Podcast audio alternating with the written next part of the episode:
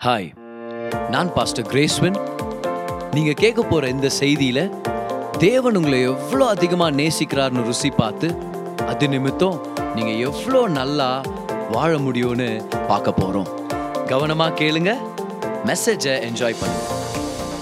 இன்றைக்கும் ஆண்டருடைய வார்த்தையிலேருந்து ஜெபத்தை பற்றி ஜெப ஜீவியத்தை பற்றி ஒரு சில விஷயங்களை நம்ம கற்றுக்க போகிறோம் நிறையா நன்மைகளை நமக்காக அவர் ஏற்படுத்துகிறார் முக்கியமாக அந்த ஜெப வாழ்க்கையை நம்ம கடைப்பிடிக்கும் போது கர்த்தருடைய தயவை நம்ம உணர்றோம் அவருடைய வெளிப்பாடுகளை பெற்றுக்கொள்கிறோம் ஜெப வாழ்க்கை ஒரு கிறிஸ்தவனுக்கு ரொம்ப ரொம்ப முக்கியமானது.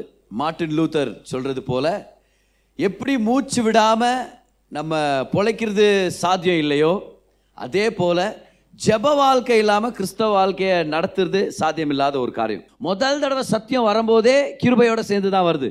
அப்போ கிருபை தான் சத்தியம். ஆமேன். சத்தியத்தை பேசினோன்னா அது கிருபையான விஷயமா இருக்கும். ஏன்னா தேவன் கிருபையானவராக இருக்கிறார். அப்போ சத்தியத்தை காமிச்சிங்களே எனக்குன்றார். தயவும் எல்லா சத்தியத்துக்கும் நான் எவ்வளவு வேணும் பாத்திரனல்ல நான் கோலும் கையுமாய் இந்த யோர்தானை கடந்து போனேன். அவர் சொல்கிறார்ல நான் கோலும் கையுமா தான் இந்த யோர்தானை கடந்து வந்தேன். அப்படின்னா என் கையில் ஒரு கோல் மட்டும்தான் இருந்துச்சு அப்படின்றார். இப்பொழுது இவ்விரண்டு பரிவாரங்களையும் உடையவனானேன். இப்போ இந்த இரண்டு பரிவாரங்களை நான் உடையவனானேன். அப்புறம் சொல்கிறார் பாருங்களேன். என் சகோதரனாக ஏசாவின் கைக்கு என்னை தப்புவியும். அவன் வந்து என்னையும் பிள்ளைகளையும் தாய்மார்களையும் முறியடிப்பான் என்று அவனுக்கு நான் பயந்திருக்கிறேன். போகும்போது தனியாக தான் போனேன். இப்போ பாருங்கள் என் குடும்பமாக வந்துட்டுருக்குறோம். வந்து எங்களை முறியடிப்பான்னு சொல்லி நாங்கள் பயந்துட்டுருக்குறோம். பன்னெண்டாம் வருஷம் பாருங்கள் தேவரீரோ நான் உமக்கு மெய்யாகவே நன்மை செய்து உன் சந்ததியை எண்ணி முடியாத கடற்கரை மணலை போல மிகவும் பெருக பண்ணுவேன் என்று சொன்னீரே என்றான். கவனிச்சிங்களா? இதுதான் அவனுடைய ஜெபம். இந்த ஒன்பதாம் வசனத்திலிருந்து பன்னெண்டாம் வசனம் வரைக்கும் இந்த நாலு வசனங்கள் யாக்கோபுடைய ஜெபம். இந்த ஜெபத்திலிருந்து ஒரு சில நன்மையான விஷயங்களை நம்ம பார்க்க போகிறோம் ஓகே எவ்வளோ பேர் ரெடியாக இருக்கிறீங்க பெற்றுக்கொள்றதுக்காக? ஸோ இப்போ ஏசா யாக்கோபை சாகடிக்க வர்றான்னு சொல்லி யாக்கோபுக்கு பயம். நானூறு பேர் ஆயுதங்களோட வந்தாங்கன்னா இப்போ சும்மா வராங்க ஊர் சுற்றி பார்க்க வராங்களா? அப்போ ஏதோ ஒரு கெட்ட எண்ணத்தோடு அவன் வந்திருக்க வாய்ப்பு இருக்குது. அப்போ கண்டிப்பாக யாக்கோபையும் அவன் மனைவிகளையும் பிள்ளைகளையும் சாவடிக்க வந்திருக்கிற நோக்கத்தோடு வந்திருக்கலாம். அதான் நம்மளுடைய அசம்ஷன் இப்போ வேதத்துடைய ஸ்டோரி பொறுத்த வரைக்கும் இப்போ யாக்கோபு ஜெபம் பண்ணுறாரு இந்த ஜெபம் கர்த்தரை எவ்வளோ பிரியப்பட்டுச்சுன்னா இந்த ஜெபத்தை கர்த்தர் நம்மளுக்காக ரெக்கார்ட் பண்ணி வச்சிருக்கிறார். இந்த ஜபத்தில் தேவன் யாக்கோப தேவனை பற்றி யாக்கோபுக்கு என்னென்ன ஐடியாஸ் இருந்துச்சு எவ்வளோ பெரிய வெளிப்பாடுகள் இருந்துச்சுன்னு நம்ம இதில் பார்க்குறோம் நம்ம. ஓகே அதே போல் இந்த ஜெபத்தை பண்ணும்போது யாக்கோபு ஜெபம் பண்ணுறதுக்கு முன்னாடியும் ஜெபத்துக்கு அப்புறமும் நீங்கள் பார்த்தீங்கன்னா ரொம்ப விசுவாசத்தில் வல்லம மாதிரியெல்லாம் அவன் நடந்து காட்டல. ஜெபத்துக்கு முன்னாடி என்ன பண்ணுறான் யாக்கோபு ஆண்டவர் அவனுக்கு கொடுத்துருக்குற அந்த ஆடு மாடு மிருகங்கள் அது எல்லாத்துலையும் ஒரு கிஃப்ட் அனுப்பி வைக்கிறார் ஏசாவுக்கு. எப்படியாவது ஒரு மனசில் கொஞ்சம் இடம் பிடிக்கலாம் கொஞ்சம் அவரை சமாதானப்படுத்தி விடலாம் அப்படின்னு. ஜெபம் பண்ண பிறகும் பார்த்தீங்கன்னா ஒரு சில விஷயங்கள் இன்னும் அவிசுவாசத்திலே நடந்துக்கிற மாதிரியே இருக்குது. அப்படின்னா அந்த மார்க் சாப்டர் நைன் வருஷம் டுவெண்ட்டி ஃபோரில் ஒரு தகப்பனை பற்றி பார்க்குறோம் தெரியுமா? இந்த தகப்பன் சொல்வார். இயேசுவை பார்த்து சொல்வார் ஆண்டவரே நான் விசுவாசிக்கிறேன். ஆனால் என்னுடைய அன்பிலீஃப் எனக்கு கொஞ்சம் நீங்கள் சகாயம் பண்ணீங்கன்னா நல்லா இருக்கும். Lord I believe but help my unbelief நான் நம்புகிறேன் ஆனாலும் அப்பப்போ சந்தேகம் வருது. எனக்கு காப்பாற்றுங்க ஆண்டவர். அப்போ யாக்கோப் இந்த இடத்துல ரொம்ப விசுவாசத்தில் வல்லவனா ஜெபம் பண்ணல. ஒரு சில சந்தேகங்களும் பயங்களும் நிறைஞ்சவனாவே தான் ஜெபம் பண்ணுறான் எவ்வளோ பேர் அப்போ சந்தோஷப்படுறீங்க இன்றைக்கி கற்றுக்கலான்னு இந்த லெசனை ஏன்னா நம்ம கூட எல்லா டைமும் ஜெபத்தில் அப்படியே ஃபுல் ஃபெய்த்தில் ஜெபம் பண்ணுறோமா நம்ம? ஃபுல் இமோஷனில் ப்ரேயர் பண்ணியிருக்கிறோம். ஆனால் ஃபுல் ஃபெய்த்தில் நம்ம ஜெபம் பண்ணியிருக்கிறோன்ற வாய்ப்பு ஒரு வேளை ரொம்ப கம்மி. அப்போ நம்ம கூட ஒரு சில தடவை சந்தேகத்தோடும் பயத்தோடும் ஜெபம் பண்ணியிருக்கிறோம். ஆனால் தேவன் எவ்வளோ கிருபை கிருபையானவராக இருக்கிறார். ஆண்டர் எவ்வளோ நம்ம நம்மளோட ஜபங்க கேட்குறவராக இருக்கிறார். ஹalleluya ஸோ ஒரு ஒரு பலவீனனான ஒரு விசுவாசி ஜெபம் பண்ணுற மாதிரி இருக்குது. ஆனால் தேவனை பற்றி வெளிப்பாடுகள் அவனுக்கு ரொம்ப தெளிவாக இருக்குது. ஓகே ஸோ இன்னைக்கு இந்த ஜெபத்துலேருந்து ஐந்து முக்கியமான விஷயங்கள். ஜபிக்கும் போது இந்த ஐந்து முக்கியமான விஷயங்கள் நம்ம மனதில் இருக்கணும். என்ன ஐந்து முக்கியமான விஷயங்கள்? பாருங்க முதலாவது யாக்கோபு எதை ஞாபகப்படுத்தி ஜெபம் பண்ணுறாருன்னு பார்க்கலாமா? ஓகே எதை ஞாபகப்படுத்தி ஜெபம் பண்ணுறாரு பாருங்க. முப்பத்தி ரெண்டாம் அதிகாரம் அதுடைய ஒன்பதாம் வசனம். பின்பு யாக்கோபு என் தகப்பனாகிய ஆபிரகாமின் தேவனும் என் தகப்பனாகிய ஈசாக்கின் தேவனுமாய் இருக்கிறவரே. எல்லாரும் சொல்லுங்க ஆபிரகாமின் தேவனே ஈசாக்கின் தேவனே. அதுக்கப்புறம் யாக்கோபுக்கு அப்புறம் என்னன்னு சொல்லுவோம் நம்ம? யாக்கோபின் தேவனே. அப்போ இந்த மூணு நாமங்களை பயன்படுத்தி இஸ்ரவேல் ஜனங்க ஜெபம் பண்ணுவாங்க. இந்த மூணு நாமங்களை சொல்லும்போது அவங்க என்னத்தை ஞாபகப்படுத்திக்குவாங்க தெரியுமா? தேவனுடைய உடன்படிக்கையை ஞாபகப்படுத்திக்குவாங்க. ஏன் ஆபிரகாமின் தேவன் ஈசாக்கின் தேவன் யாக்கோபின் தேவன் சொல்லணும்? ஏன்னா தேவன் இவங்க மூணு பேர் மூலமாக இவங்க மூணு பேருக்கு திரும்ப திரும்ப ஞாபகப்படுத்தின தன்னுடைய வாக்கு தத்தத்தின் அது அதை சார்ந்து இஸ்ரவேல் ஜனங்க ஜெபம் பண்ணுறாங்கன்னு அர்த்தம். ஸோ ஆபிரகாமின் தேவன் ஈசாக்கின் தேவன் சொல்லி யாக்கோப் ஆரம்பிக்கிறாருன்னா என்னத்தை ஞாபகப்படுத்திக்கிறார் முதலாவது? என்னத்தை ஞாபகப்படுத்திக்கிறாரு? ஆபிரகாமின் தேவன் என் தாத்தாவுக்கு தேவனாக இருந்தார் எங்கள் அப்பாவுக்கும் தேவனாக இருந்தார் இப்போ எனக்கும் தேவனாக இருக்கிறார்னா முக்கியமான விஷயம் யாக்கோபு ஜெபம் பண்ணும்போது தான் மனதில் வைத்துக்கொண்ட ஞாபகப்படுத்தி கொண்ட மிக முக்கியமான விஷயம் என்ன தெரியுமா? தேவனுடைய உடன்படிக்கை. எழுதிங்க பார்க்கலாம். One of the most important things to keep in mind when you pray is God's covenant with you God's covenant. அப்போ மனதளவில் நம்ம முதல் ஞாபகப்படுத்திக்க வேண்டியது அவருடைய உடன்படிக்கை. என்னவோ ஆண்டவர்கிட்ட பிரிஞ்சு போனவங்க மாதிரி நம்ம ஜெபம் பண்ணக்கூடாது. தேவனுக்கும் நமக்கும் சம்மந்தம் இல்லாத மாதிரி நம்ம ஜெபம் பண்ணக்கூடாது. ஏதோ ஒரு வெளியே இருக்கிறவன் உள்ள இருக்கிற ராஜாவை பார்த்து கூக்குரலிடுற மாதிரி ஜெபம் பண்ணக்கூடாது. ராஜாவோட நெருக்கமாக இருக்கிற ராஜா வீட்டு பிள்ளைகளை போல நம்ம ஜெபம் பண்ண கற்றுக்கணும் கவனன்ட் எல்லாரும் சொல்லுங்க பார்க்கலாம். கவனன்ட் உடன்படிக்கை பார் உடன்படிக்கை ரொம்ப ரொம்ப முக்கியமானது. நமக்கும் தேவனுக்கு ஒரு உடன்படிக்கை இருக்குது. அதனால தான் தேவன் சொல்கிறார் நான் உன்னுடைய தேவனா இருக்கிறேன் நீங்க என்னுடைய ஜனமா இருக்கிறீங்க. ஏன்னா நமக்கும் அவருக்கும் ஒரு சம்மந்தம் இருக்குது. நம்ம கூப்பிட்டா அவர் பதில் தருவார்.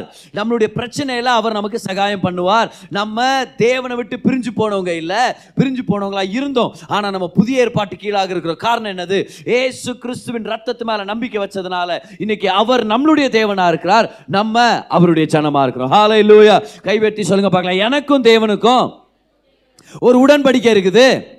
சொல்லுங்க ஜபத்தில் நான் அதை ஞாபகப்படுத்திக்க போகிறேன் ஸோ நமக்கும் தேவனுக்கும் ஒரு உட ஒரு உடன்படிக்கை இருக்குதுன்றது நம்ம மறந்துடக்கூடாது. அப்போ ஜெபம் பண்ணும்போதே தேவன் தூரமாக இருக்கிற மாதிரி ஜெபம் பண்ணக்கூடாது.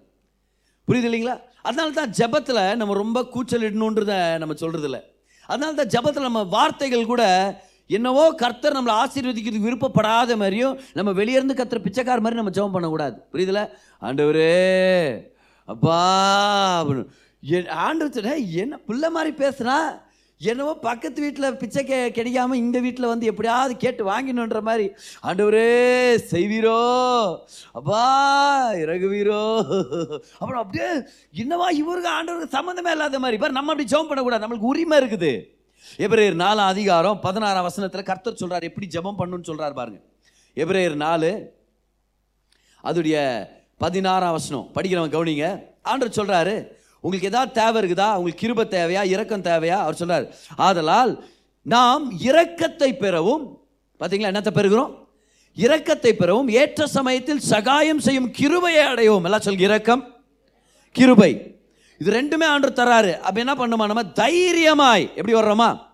தைரியமாய் கிருபாசன தண்டையில் சேர கடவும். கிருபாசன தண்டையில் சேர கடவும் ஞான் சொல்றாரு? பாருங்க பழைய ஏற்பாட்டில் உடன்படிக்கை பெட்டிக்கிட்ட யாரும் நெருங்க முடியாது. யாரும் போக முடியாது. யாரும் போகிற மாதிரி இல்லை. வருஷத்துக்கு ஒரு தடவை ஹை ப்ரீஸ்ட்டு ரத்தத்தை எடுத்துகிட்டு உள்ளே போகணும். இவர் ரத்தத்தை எடுத்துட்டு உள்ளே போவார்.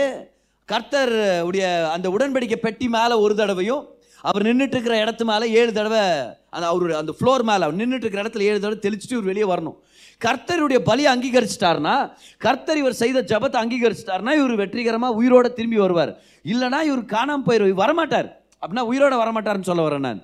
ஏன்னா பாருங்க அதனால தான் அந்த ஆசாரியனுடைய ட்ரெஸ்ஸு உடைய நுனியில் ஆண்டவர் வந்து சின்ன சின்ன பெல்ஸை தொங்க விட சொல்கிறார் சின்ன சின்ன பெல்ஸ்னால் இப்போ கொலுசு ஞாபகம் வச்சுங்களேன். இப்போ கொலுசில் என்ன இருக்குது? சின்ன சின்ன பெல்ஸ் தானே. இந்த மாதிரி பெல்ஸை ஆண்டவர் ஒரு ப்ரீஸ்டுடைய துணியிலேயே செய்ய சொல்கிறார் ஏன்? அப்போ யோசிச்சு பாருங்க சர்ச்சில் ஏதோ சின்ன பசங்க ஓடி விளாட்ற மாதிரி இருக்குமோ இல்லையா? ஒரு சில தடவை சத்தம். என்ன என்ன? என்ன குட்டி பசங்க? கொலுசு போட்டு குட்டி பசங்க இல்லை ஆசாரியன் வேலை செஞ்சுக்கிறாரு அவர் அவருடைய துணி ஓரமாக கொலுசு வைக்க சொல்லிட்டாரான்னு ஏன் வைக்க சொன்னாருன்றீங்க? ஏன் பிள்ளைகளுக்கு கொலுசு போட்டு விடுறோம்? அழகுக்காக மட்டும் இல்லை. ஆனால் எதுக்காக? அவங்க மூவ் ஆகும்போது நம்மளுக்கு தெரியுது. நம்ம பிள்ளைங்க விளையாடிட்டு இருக்கிறாங்க. இப்போ பிள்ளை உள்ளே தூங்கிட்டு இருக்குது. காலில் கொலுசு போட்டு விட்டுருக்குறோன்னா இப்போ பையன்களுக்கு போட்டு விடாதீங்க. தயவுசெய்து. ஒரு சில பேர் அந்த பையன் குழந்தை பிறந்துட்டான். பையன் குழந்தையானே ட்ரீட் பண்ணுறதில்ல அவனுக்கு பொட்டை வச்சு அவனுக்கு ஒரு ஃப்ராக்கை போட்டு ஏழு ஃபோட்டோவை பிடிச்சி அதை ஃபேஸ்புக்கில் போட்டு அப்படியே அவனை அசிங்கப்படுத்தி அதை ஃபோட்டோ ஆல்பம்லேயே அப்படி வைக்கிறது பாரு சின்ன வயசில் பொண்ணு பொண்ணு மாதிரி. ராங் அப்சல்யூட்லி ராங் நான் சொல்வேன் பாருங்களேன் இது ரொம்ப தவறான ஒரு ப்ராக்டிஸ் இது. ஏன்னா பிசாசானவன் ஐடென்டிட்டி கன்ஃபியூஷனை கொண்டு வரணும்னு கொண்டு அவன் விருப்பப்படுறான்றது விஷயம். நல்லா கொஞ்சம் ஒரு சில விஷயங்கள் விளையாட்டுத்தனத்தில் நம்ம செஞ்சுருவோம். ஆனால் ஆண்டவர் ஒரு ஒரு இடத்துல வேதத்தில் சொல்கிறாரு ஆண்களுடைய துணியை ஆண்கள் போடுங்க பொண்ணுங்களுடைய துணியை பொண்ணுங்க போடுங்க. பொண்ணுங்க ஆண்களுடைய துணியை போட்டுன்னு இருக்காதீங்க ஆண்கள் பொண்ணுங்களுடைய துணியை போட்டுன்னு இருக்காதீங்க இது காரணம் என்னென்னா துணி மாத்திரனால இன்ஃபெக்ஷன் வந்துடும் இல்லை உன் மூஞ்சிக்கு செட் ஆக மாட்டேங்குது. இதெல்லாம் என்ன பழக்கம்? அப்படி இல்லை. இது என்ன தெரியுமா? இது ஒரு ஜெண்டர் கன்ஃபியூஷனை பிசாசான கொண்டு வர்றான். ஆண்களை நீ பெண் ஆக்சுவலாக நீ வந்து உள்ள ஒரு பொண்ணு உன் மனசில் நீ பொண்ணு அந்த பொண்ணு மாதிரி மாற்றிக்கோ ஆப்ரேஷன் பண்ணிக்கோ துணி போட்டு துணி போட்டுக்க. இப்படி ஒரு ஜெண்டர் கன்ஃபியூஷனை பிசாசான கொண்டு வருவான். சரியா? இப்போ நீங்கள் பாருங்கள் இந்த ஜெண்டர் கன்ஃபியூஷன் வந்து உலகமெங்கும் பரவிட்டு இருக்குது. ஆண்கள் பெண்களை போல நான் மாற்றிக்கிறேன் அப்படின்னு சொல்றது பெண்கள் ஆண்களை போல மாற்றிக்கிறேன் அப்படின்னு சொல்றது. இதை வந்து வியாதின்னு கொண்டு வராங்க பலவீனம் கொண்டு வராங்க. ஆனால் வேதத்தை பொறுத்த வரைக்கும் ஆண்டு சொல்றாரு இது ஜெண்டர் கன்ஃபியூஷன் என்னது இது? ஜெண்டர் கன்ஃபியூஷன் ஸோ ஓகே இப்போ நல்லா கவனிங்க. எல்லா விதமான பாவிகளுக்கும் எப்படி கர்த்தர் கிருபையானவராகவோ ரட்சிப்பு அவைலபிள் ஆக்குறாரோ அதே போல இந்த ஜெண்டர் கன்ஃபியூஷனில் தொலைஞ்சு போன பாவத்தின் சிந்தலை தொலைஞ்சு போயிருக்கிற அந்த ஜனங்க மேலே கர்த்தர் இறக்கமுள்ளவராக இருக்கிறார். அவங்களையும் ரட்சிக்க அவர் வல்லவராக இருக்கிறார். கவனிங்க அது ஒரு பலவீனமோ பலவீனமோ இல்லை ஒரு ஹேண்டிகேப் சுச்சுவேஷன் இல்லை அது பாவ சிந்தையினால மனுஷனுடைய இச்சையினால அவன் விழுந்து போன ஒரு நேச்சர்னால வெளியே வர்ற அந்த விஷயம் தான் இந்த நம்ம பார்க்குறோம் தெரியுமா? நிறைய விதமான இந்த அந்த ஆல்பபெட்டிக் கம்யூனிட்டின்னு சொல்லுவாங்க. எல்ஜிபிடி கியூ ப்ளஸ் இப்போ ப்ளஸ்ன்னு ஒன்று கொண்டு வந்துட்டாங்க. ஏன்னா அது என்ன வேணாலும் ஐடென்டிட்டியை கொண்டு வந்துடலாம் அப்படின்னு சொல்லிட்டு. ஓகே இப்போது எங்கேயோ எதையோ பேசி நான் வேறு ஏதோ ஒரு விஷயத்தை நான் சொல்லிட்டேன். ஆனாலும் அது ஒரு முக்கியமான ஒரு விஷயம். நம்ம ஞாபகப்படுத்தி படுத்திக்க வேண்டிய ஒரு முக்கியமான விஷயம். ஸோ நான் என்ன சொல்ல வர்றேன்னா பொண்ணுங்களே பையனுங்க மாதிரி ட்ரெஸ் பண்ணி விட்டு சரியா அப்படியே இல்லை பையனாக பிறப்பான்னு சொல்லி எதிர்பார்த்தேன். பார்த்தா பொண்ணாக பிறந்துச்சு. அதனால் பாய் கட் பண்ணி விடுவேன். அதனால் பேண்ட்டு சட்டு போட்டு தான் நான் வளர்ப்பேன்றது வந்து முட்டாள்தனம்னு சொல்வேன் நான். அது ஒரு தெளிவில்லை there is no wisdom in that okay அதே மாதிரி. உங்களுக்கு ஆண் குழந்தைங்க பிறந்தாங்கன்னா பொம்பளை துணிங்களை பொம்பளை பசங்களுடைய துணிங்களை போட்டு விட்டு ஃபோட்டோ பிடிச்சி அவங்கள பொண்ணு மாதிரி ட்ரீட் பண்ணுறத ஸ்டாப் பண்ணுங்க. அது முட்டாள்தனமான ஒரு விஷயம். ஓகே ஆனால் ஏன் கொலுசு போட்டு விடுறோம் நம்ம? நம்ம சிறு பிள்ளைகளுக்கு அவங்க தூங்கிட்டு இருக்கிறாங்கன்னு வச்சுங்களேன். சடன் கொலுசு சத்தம் கேட்குது எந்திரிக்கிறாள குழந்தை. இல்லையா குழந்தை எந்திரிச்சு ஏதாவது டிஸ்டர்ப் ஆயிட்டாங்களா? போய் பார்க்கலாம்.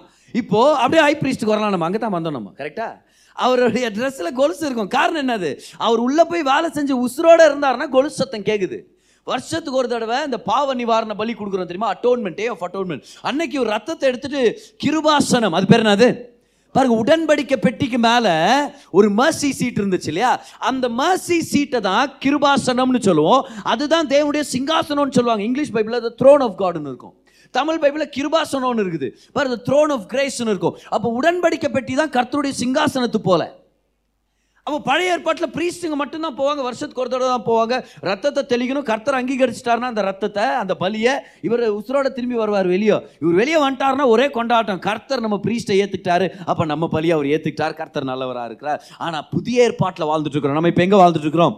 புதிய ஏற்பாட்டில் அவர் சொல்றாரு தைரியமா நீங்க வாங்க. பிரீஸ்ட் மட்டும் வர்றதில்ல பாரு பழைய ஏற்பாட்டில் பிரீஸ்ட் போவார் அவரே தைரியமா போக மாட்டார் அவரே கிருபாசன தண்டையில் தைரியமா போற மாதிரி இல்லை. ஆனால் நமக்கு கர்த்தர் மகா பரிசுத்த ஸ்தலத்தை திறந்து கொடுத்தார் எப்போ நடந்துச்சு இது? ஏசு கிறிஸ்துவான சிலுவையில் பிதாவினால் ஒதுக்கப்பட்ட போது நம்மளுடைய பாவங்களை அவர் சுமந்த போது அவர் நமக்காக ஒதுக்கப்பட்டாரு. அன்னைக்கு ஏசு கிறிஸ்து சொல்கிறார் தெரியுமா? என் தேவனே என் தேவனே ஏன் என்னை கைவிட்டீர்? ஏன் உரத்த சத்தமாக சொன்னார்? ஏன்னா தேவனை விட்டு அவர் பிரிஞ்சுட்டார். தேவன் நம்மளுடைய பாவங்கள் அவர் மேலே சுமத்துனதுனால அவருக்கும் தேவனுக்கும் ஒரு பிரிவினை ஏற்பட்டாச்சு. ஆனால் வசனத்தில் நம்ம படிக்கிறோம் அப்பே நேரத்தில் மகா பரிசுத்த ஸ்தலத்தையும் பரிசுத்த ஸ்தலத்தையும் பிரிஞ்சிருந்த அந்த திரைச்சீலை ரெண்டாக கிழிந்தது. இப்போ கர்த்தர் நம்மளை பார்த்து தைரியமா கிருபாசன தண்டையில வா. பழைய ஏற்பாட்டில் ப்ரீஸ்டே தைரியமாக வர முடியாது. இப்போ புதிய ஏற்பாட்டில் ஒவ்வொரு தேவ பிள்ளையும் கூப்பிட்றாரு தைரியமாக கிருபாசன தண்டையில வா. வந்து என்னுடைய நன்மைகளை பெற்றுக்கொள். உனக்கு என்ன வேணும்? எல்லாம் சொல்லுங்க பார்க்கலாம். ஏற்ற சமயத்தில் ஏற்ற சமயத்தில் இது உங்களுடைய ஜபத்தி நேரமா? இது உங்கள் தேவை நேரமா?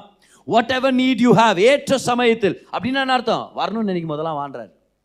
வா உனக்கு எப்போல்லாம் சகாயம் தேவையோ தேவையோ வா.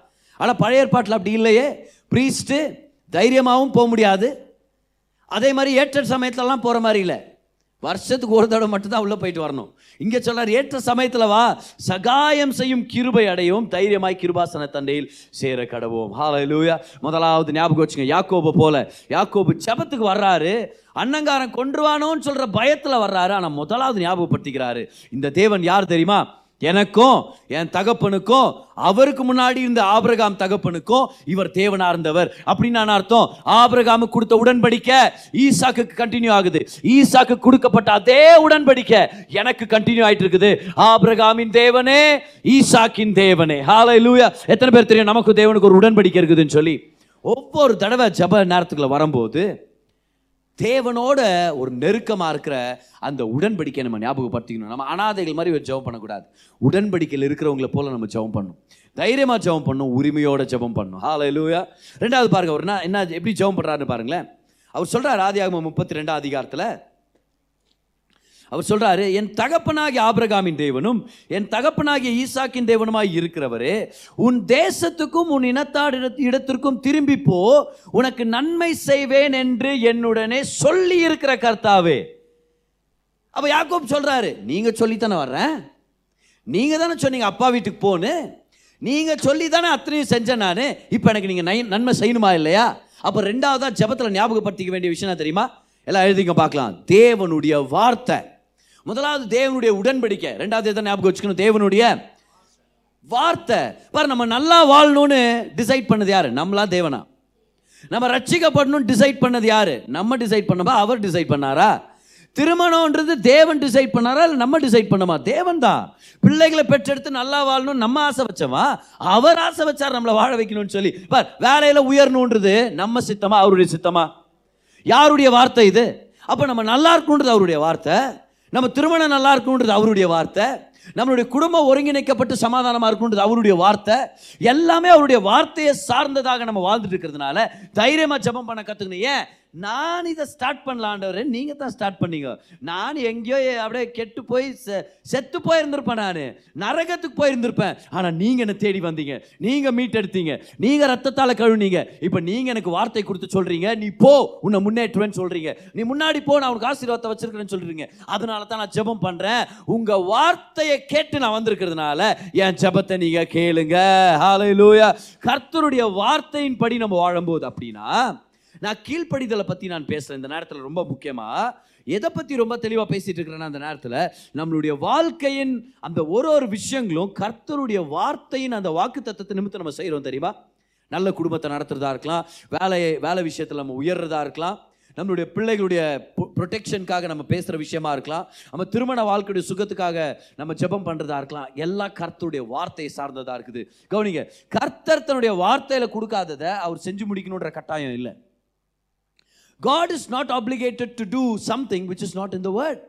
வார்த்தையில் இல்லாததை அவர் துவங்கி வச்சதை அவர் செஞ்சு முடிக்கணுன்ற கட்டாயம் இல்லை. அவர் துவங்கி வச்சதை அவர் செஞ்சு முடிக்கணுன்ற கட்டாயம் இருக்குது. உண்மையா இல்லையா? அவர் ஆரம்பிச்சு வச்சாருன்னா அவர் மெயின்டைன் பண்ண கிருபை கொடுக்குறாரு. பாருங்க இஸ்மவேல் ஆபிரகாம் வாழ்க்கையில் பிறக்கணுன்றது தேவனுடைய திட்டம் இல்லை. ஈசாக்கு ஆபிரகாம் வாழ்க்கையில் கொடுக்கப்படணுன்றது தேவனுடைய திட்டம். இஸ்மவேல் வளர்றான் இஸ்மவேலை வளர்க்குறதுக்கான கிருபை இல்லை. இஸ்மவேல் ரொம்ப கலாட்டா பண்ணுற பையனாக இருக்கிறான். அதுவும் ஒரு குறிப்பிட்ட பேசேஜ் நம்ம பார்க்குறோம். இஸ்மவேல் வந்து ஈசாக்க துன்பப்படுத்தினான்னு பார்க்குறோம் நம்ம.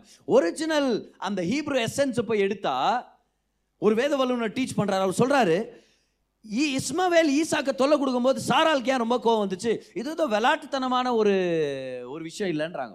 இதோ தம்பியை வந்து பிராங்க் பண்ணுறான் சின்னதாக கலாட்டா பண்ணி விட்றான் கிள்ளி விட்றான் தள்ளி விட்றான் இல்லையா? கொலை பண்ணுன்ற ஒரு சதி திட்டத்தோடு அவன் துன்பப்படுத்தினானா. அப்போ பார் இஸ்மவேலுடைய வாழ்க்கையில் இஸ்மவேலை வளர்க்கறதுக்கான கிருபை இல்லை. கிருபை எவ்வளோ எந்த அளவுக்கு இல்லாமல் இருந்துச்சுன்னா அவனை அனுப்பியே விடணுமா இருந்துச்சு. ஆகாரியும் இஸ்மவேலை அனுப்பி விடு ஆண்டவர் சொல்கிறார் அனுப்பி விடுன்னு சொல்லி. அதை கர்த்தருடைய வார்த்தைன்னு வேற நம்ம படிக்கிறோம். ரோமர் ரோமர் புத்தகத்தில் அந்த நிருபத்தில் பவுல் சொல்றாரு கர்த்தருடைய வார்த்தை சொல்லுது இஸ்மவேலை ஆகாரை அனுப்பி விடுன்னு சொல்லி. அப்போ சாரால் ஆகாரி இஸ்மவேலை அனுப்பிவிடுன்னு சொல்கிறாங்க ஏன்? ஏன்னா இஸ்மவேலை வளர்க்குறது கிருபை இல்லை. ஆனால் ஈசாக்கை வளர்க்குறது கிருபை இருக்குது. ஈசாக்கு நல்லா வளர்றார். தேவ தயவில் வளர்றார். ஈசாக்கு கர்த்தருடைய வழிகளில் வளர்றாரு. ஏன்? ஏன்னா ஆரம்பிச்சது யாரு? அதை அதை பொறுத்தது தான் தேவன் கொடுத்ததை தேவன் ஆரம்பித்ததை அவர் நிறைவேற்ற வல்லவராக இருக்கிறார். ஈசாக்க கொடுத்தது தேவன். ஈசாக்க வளர்க்கறதுக்கு கிருபை கொடுக்குறதும் தேவன். ஆனால் இஸ்மவேல ஆபிரகாமுடைய வாழ்க்கையில் இஸ்மவேல் கிடைக்கணும் அப்படின்றது இஸ்மவேல் பறக்கணும் அப்படின்றது ஆண்டவருடைய ஒரிஜினல் பிளான் இல்லை. எதை ஆபிரகாம் தான் மாம்சத்தினால பெற்றெடுத்தானோ தான் மாம்சத்தினால தான் காப்பாற்றணுமா இருந்துச்சு. ஆனால் தான் மாம்சத்தில் பலன் இல்லாமல் போயிட்டாரு. ஆனால் ரெண்டாவது விஷயத்தை ஞாபகம் வச்சுங்க. நம்ம ஜெபம் பண்ணும்போது நம்ம ஜெபிக்கிறோம் தெரியுமா? எனக்கு வேலை நல்ல வேலை வேணும்ன்ற கடன்லேருந்து வெளியே வரணும்னு ஜெபம் பண்ணணும் தெரியுமா? வியாதியிலேருந்து வெளியே கொண்டு வாங்க. இது எல்லாமே எதை சார்ந்தது? கர்த்தருடைய வார்த்தையை சார்ந்தது. ஆரம்பித்தது யாரு? அவர். அதை நிறைவேற்றுறதும் யாரு? தேவன் எவ்வளோ பேர் விசுவாசம் இந்த நேரத்தில் வேலை செய்ய ஆரம்பிக்கும்னு நினைக்கிறீங்க? இதை இந்த வெளிப்பாடோட ஜெபம் பண்ணோன்னா வார்த்தையின் மேலே ஜெபம் பண்ணோன்னா நம்ம நம்மளுடைய ஜெபத்தில் ஒரு விசுவாசம் இருக்கும். ஒரு ஒரு நாள் சீஷர்களை பார்த்து இயேசு கிறிஸ்து சொல்கிறார் அக்கறைக்கு போவோம் வாருங்கள். அக்கறைக்கு போவோம் வாருங்கள். அவர் தான் ஆரம்பிச்சார். ஆனால் படகுல இவங்க ட்ராவல் பண்ணிட்டு இருக்கும்போது ஜீசஸ் அந்த படகுல தூங்கிட்டு இருக்கிறார். புயல் வர ஆரம்பிச்சிருது. அந்த படகை வந்து அங்கங்கே அதை இழுத்துட்டு போக போகிற மாதிரி ஒரு நிலமை வந்துடுது ஆனால் இந்த படகு போயிட்டுருக்கிற நேரத்தில் புயல் மத்தியில் அந்த படகு சிக்கிட்டதுனால இவங்க பயந்துடுறாங்க. இப்போ இயேசு கிறிஸ்துவ எழுப்புறாங்க. ஐயா நீங்கள் என்ன தூங்கிட்டு இருக்கிறீங்களே? எங்கள் மேலே உங்களுக்கு அக்கறை இல்லையா? அப்படின்னு. ஆனால் இந்த பயணத்தை ஆரம்பிச்சது யார்? இந்த பயணம் ஆரம்பிக்கப்பட்டது அவருடைய வார்த்தையினால தானே. அக்கறைக்கு போவோம் வாருங்கள் சொல்லி சொன்னது ஜீசஸ். அப்போ இங்க என்ன பண்ணியிருந்திருக்கலாம் தெரியுமா? நான் கவலைப்பட போறது இல்லை ஏன்னா இதை ஆரம்பிச்சது தேவன். இதை கண்டிப்பாக நம்மளை கொண்டு போய் விடுறதும் தேவன் தான். அந்த வார்த்தையை அவங்க மறந்துட்டாங்க. பக்கத்தில் இருக்க பார்த்து சொல்லுங்க வார்த்தையை மறந்துடாதீங்க. ஜெபம் பண்ணும்போது வார்த்தையை மறந்துட வேண்டாம். நம்ம உயரணும் நம்ம நல்லா இருக்கணும்னு சொல்லி திட்டமிட்டதே தேவன் தான். ஆரம்பிச்சதே அவர் தான். அப்போ யாக்கோப் சொல்றாரு என் தகப்பனாகி ஆபிரகாமின் தேவனும் என் தகப்பனாகி ஈசாக்கின் தேவனுமாய் இருக்கிறவரே அவர் தேவனுடைய உடன்படிக்கை ஞாபகப்படுத்திட்டார். அப்புறம் சொல்றார் உன் தேசத்துக்கும் உன் இன இனத்தாரிடத்திற்கும் திரும்பிப்போ நான் உனக்கு நன்மை செய்வேன் என்று என்னுடனே சொல்லி இருக்கிற கர்த்தாவே. நீங்க சொன்னீங்க ஆண்டவரே. நீங்க சொன்னதுனால தான் நான் போனேன். மறந்துடாதீங்க. மூணாவதா பாருங்க அவர் எதை பத்தி பேசுறாருன்னு சொல்லி. மூணாவதா? அவர் சொல்கிறாரு பத்தாம் வசனத்தில் அடியேனுக்கு தேவன் காண்பித்த எல்லா தயவுக்கும் எல்லா சத்தியத்துக்கும் நான் எவ்வளவேனும் பாத்திரன் அல்ல. நான் கோலும் கையுமாய் இந்த யோர்தானை கடந்து போனேன். இப்பொழுது இவ்விரண்டு பரிவாரங்களை உடையவனானேன். மூணாவதா தேவன் நம்ம மேலே வைத்திருக்கிற அந்த கரிசனை. எல்லாரும் சொல்லுங்க பார்க்கலாம். கரிசனை. கேர் காட்ஸ் கேர் எழுதிங்க பார்க்கலாம். காட்ஸ் கேர் ஆண்டவருடைய கைண்ட்னஸ் அவருடைய கேரை மறந்துடவே கூடாது. அவருடைய கரிசனையை மறந்துடக்கூடாது. Don't forget God's care upon your life. Don't forget God's care upon your life ஜெபத்தில் ஆண்டவர் கைவிட்ட மாதிரி ஜெபம் பண்ணக்கூடாது. இவ்வளோ நாள் ஆண்டவர் நம்மளை பாதுகாத்து வழி நடத்தினாரு. அதுக்கு நம்ம தகுதி இல்லை. ஆனாலும் கர்த்தர் நமக்கு இலவசமாக கிருபையினால் அவருடைய தயவை காண்பிச்சு நம்மளை வாழ வச்சிருக்கிறாருனா இனிமேலும் நம்மளை காப்பாற்ற வல்லவராக இருக்கிறார். சில நேரத்தில் ஜெபத்தில் வருவோம் பார். வந்து சொல்லுவோம் ஆண்டவரே எப்படி அடுத்தது செய்ய போகிறேன்னு தெரியலையே நாளைக்கு என்ன பண்ணுவேன்னு தெரியலையே அடுத்த வருஷம் என்ன பண்ணுவேன்னு தெரியலையே. ஒரு சில பேர் எப்படி என் பிள்ளை வளர்ப்பேன்னு தெரியலையே எப்படி கல்யாணம் பண்ணி வைப்பேன்னு தெரியலையே எப்படி இந்த பிள்ளை கட்ட போறேன்னு தெரியலையே. ஐயோ ஆண்டவரே. ஆனால் அந்த நேரத்தை ஞாபகம் வச்சுங்க பார். ஆவியான சில டைம் நம்ம ஞாபகப்படுத்துவார். இவ்வளோ நாள் எப்படி வந்த? நேற்று எப்படி பில்லை கட்டி முடிச்ச? போன மாதம் எப்படி உன் குடும்பத்தை நடத்தின?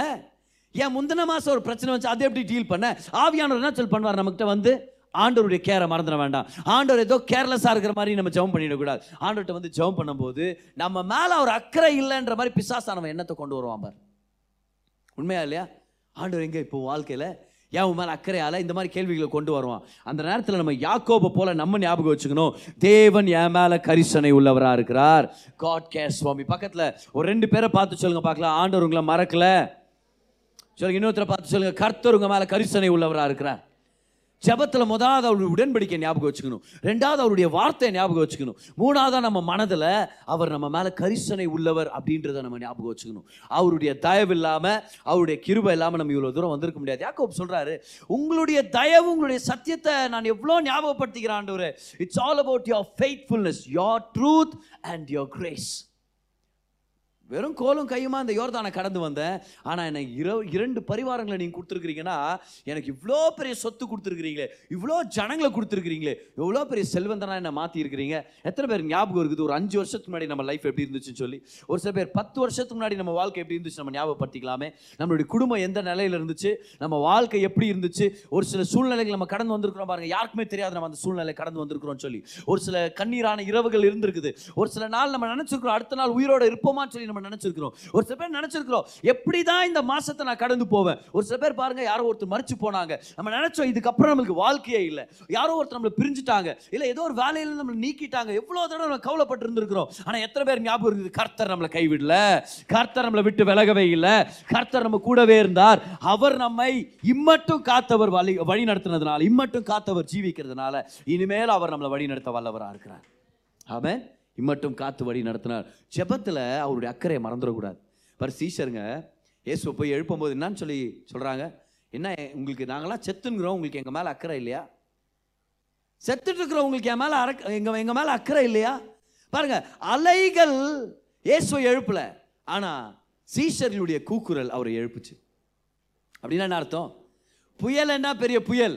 நீ தான் என் வாழ்க்கையில் முக்கியம்னு சொல்லி கர்த்தர் அவங்களுக்காக இருந்திருக்கிற ஒரு தாயுடைய உள்ளத்தை போல. எவ்வளோ பெரிய சத்தம் வந்தாலும் சில டைம் தாய் எந்திரிக்க மாட்டாங்க பாரு. ஏன்னா பாவம் அவங்க ரொம்ப டயர்டாக இருப்பாங்க நல்லா தூங்கின்னு இருப்பாங்க. ஆனால் அந்த குழந்தை எந்திரிச்சிச்சுன்னா டக்குன்னு எந்திரிச்சிருவாங்க.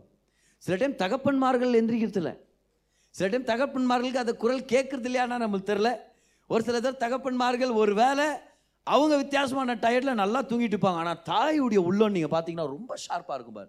அந்த பிள்ளை எந்திரிச்ச உடனே டக்குன்னு இவங்க எந்திரிச்சுக்குவாங்க. அதுவும் கை குழந்தைங்களாம் இருக்கிற அவங்க வீடுங்களில் தெரியும் பாரு அந்த பிள்ளை அந்த குழந்தை பாவம் அப்போ தான் அம்மா தூங்கியிருக்கோம். அப்போ தான் எந்திரிக்கும் குழந்தை. ஏன்னா குழந்தைங்களுடைய குழந்தைங்களை வளர்க்கும் போது அவ்வளோ காம்ப்ளிகேஷன்ஸ் இருக்குது. ஒரு சில விஷயங்கள் அந்த மாதிரி இருக்கும் பார். அப்படியே பக்கத்தில் ஒரு பட்டாசே வெடிப்பாங்க. குழந்தை எந்திரிக்காது. சில நேரத்தை பாரு ஒரு அப்படியே வேகமாக ஒரு பைக் போவோம் அப்போ கூட எந்திரிக்காது. டிவி சத்தமாக ஓடின்னு ஆனாலும் எந்திரிக்காது. அம்மா இப்போ தான் பத்து நிமிஷம் தூங்கியிருப்பாங்க பட்டு நினச்சிக்கோங்க குழந்தை. அது ஒரு வித்தியாசமான ஒரு மிஸ்டேக் இருந்து வச்சுங்களேன். ஆனால் தாய்மார்களுடைய உள்ள மார்க் எப்படின்னு சொல்லி. நைட் நேரத்தில் அது ரெண்டு மணியாக இருக்கலாம் மூணு மணியாக இருக்கலாம். அந்த பிள்ளையுடைய சத்தத்தை கேட்டு அம்மா ஏஞ்சி உட்காந்துருவாங்க இப்போ தகப்பன்மார்கள் கேட்டால் கூட நல்ல ஒரு ஆண்டவரே மனைவி ஆசீர்வதியமா ஆண்டவரே பிளப்படுத்துங்க ஆண்டவரே. Come on you can do it you can do it encourage பண்ணிட்டு தூங்கிடுவாங்க ஒரு சில ஒரு சில தடவை. ஆனால் தாயுடைய உள்ளம் அப்படி இல்லை. அங்கே ஒரு தாயுடைய உள்ளத்தை நம்ம பார்க்குறோம். அலைகளுடைய சத்தம் இயேசுவை எழுப்பல. ஆனால் சீஷர்களுடைய கூக்குரல் எழுப்பிச்சவரை. எந்திரிச்ச உடனே அவர் திட்டில் துப்பில் ஒரு சில பேர் எழுப்ப முடியாது. எழுப்புனீங்கன்னா உங்களுக்கு திட்டு விடும். கரெக்டாக இல்லையா? ஒரு சில பிள்ளைங்க அப்படி இருக்கிறாங்க. எழுப்பிட்ட பிறகு அவங்க மூஞ்சை நீங்கள் பார்க்க முடியாது. ஏன்? எப்படி நீ என்னை எழுப்புறான்ற மாதிரி அவங்க ரியாக்ட் பண்ணுவாங்க. ஜிஎஸ் அப்படி பண்ணவே இல்லை. யோசிச்சு பாருங்க ஜிஎஸ் அப்படி இருந்தால் எப்படி இருந்திருக்கும்னு. ஆண்டவரே உங்களுக்கு அக்கறை இல்லையா? நாங்கள் சாவுறது. அப்படின்னா ஜிஎஸ் எந்திரிச்சு செத்துட்டீங்களா இப்போ? செத்துங்களா இப்போ? உயிரிடத்தானே இருக்கிறீங்க? உன்னால் தூங்க விடுங்கடா மனுஷன்னு சொல்லி இருந்திருக்கலாம் இல்லை அப்படியே தண்ணி மேலே நடந்து போயிருக்கலாம். உண்மையா இல்லையா?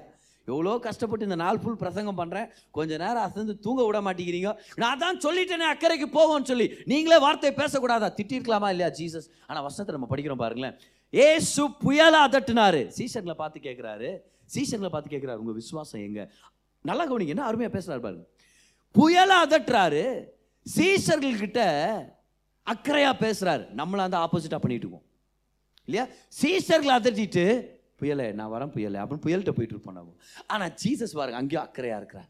ஆனால் சீசர் சொல்றாங்க உங்களுக்கு நாங்கள் சாவது அக்கறை இல்லையா? எங்கே கூட்டிகிட்டு போறாரு தெரியுமா?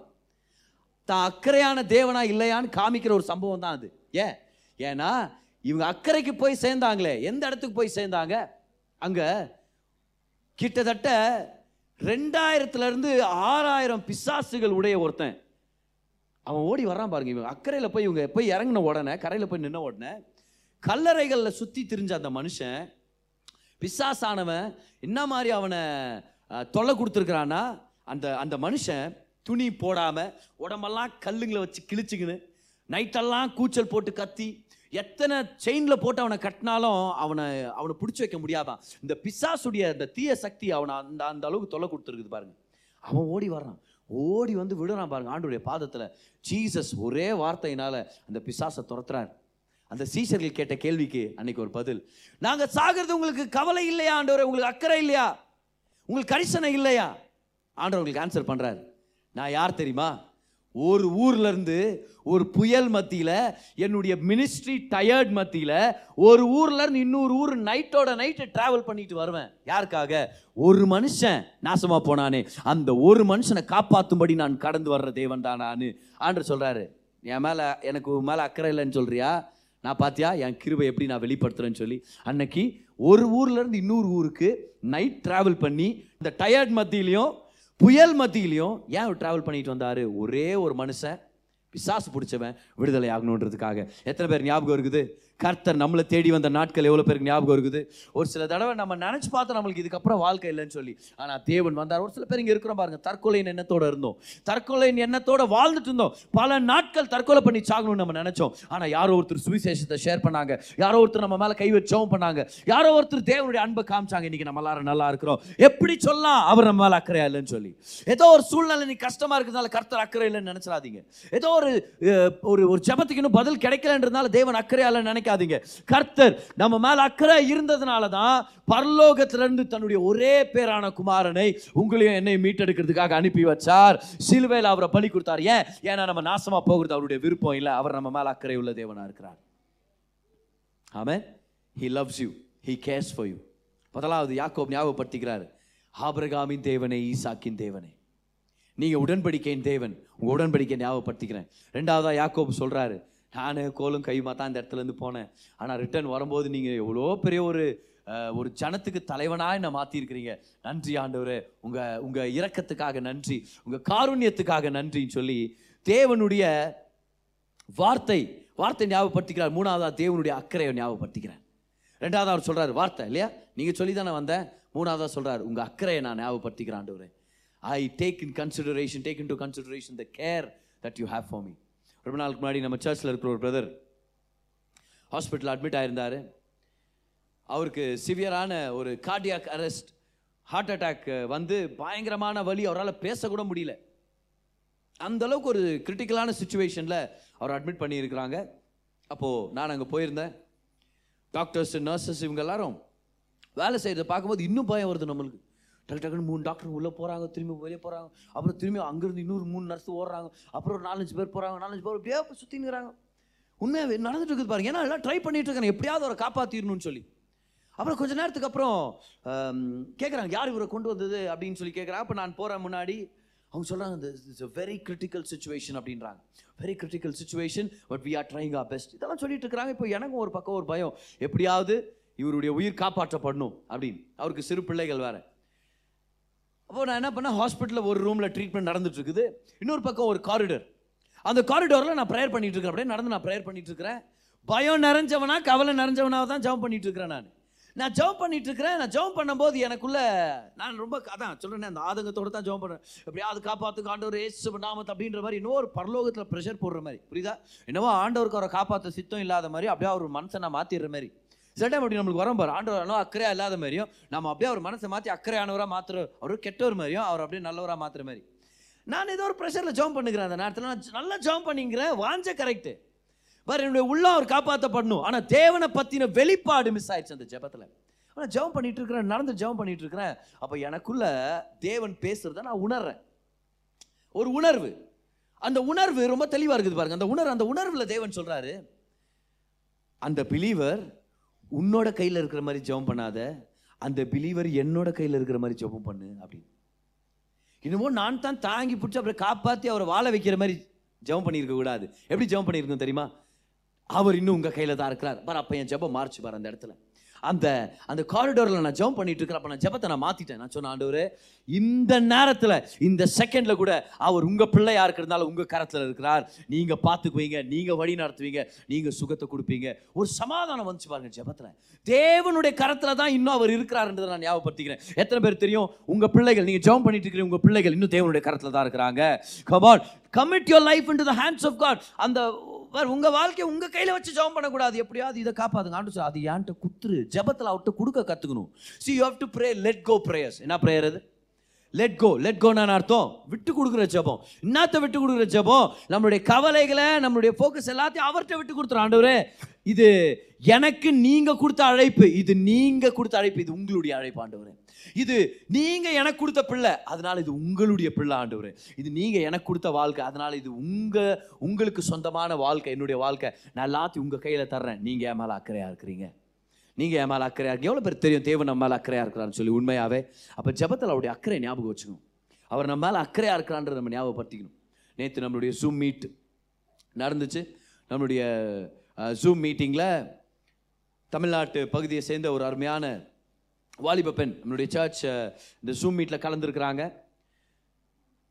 ஆராதனை பற்றி ஒரு பிரசங்கத்தை ஒரு டீச்சிங்கை நான் செஞ்சு முடித்தேன் அதுக்கப்புறம் கடைசி ஒரு சில நிமிடங்களில் கர்த்தரை யார் யார் சுகமாக்குறார் எந்தெந்த விஷயங்களை சுகமாக்குவார் ஒரு சில வார்த்தைகள் ஆவியானவர் எனக்கு கொடுக்க கொடுக்க நான் அப்படியே நான் அதை சொல்லிட்டே இருக்கிறேன் as I ministering to the people of God சரியா? இந்த விஷயத்தில் த- தைரியமா இருங்க கவலைப்படாதீங்க. கர்த்தர் உங்களை சுகமாக்குறார் சுகமாக்குறார். இந்த மாதிரி நான் மினிஸ்டர் பண்ணிட்டு இருக்கும்போது ஆல்மோஸ்ட் எல்லாமே முடிஞ்சிருச்சுன்னு நினச்சேன் ஓகே இப்போ அடுத்ததாக கம்யூனியனுக்குள்ளே போனால் ஆனால் அந்த நேரத்தில் எனக்கு இன்னொரு ஒரு ஒரு ஒரு வார்த்தை காவியான உணர்த்தினார் பாருங்க எனக்கு என்னுடைய உள்ளத்தில்.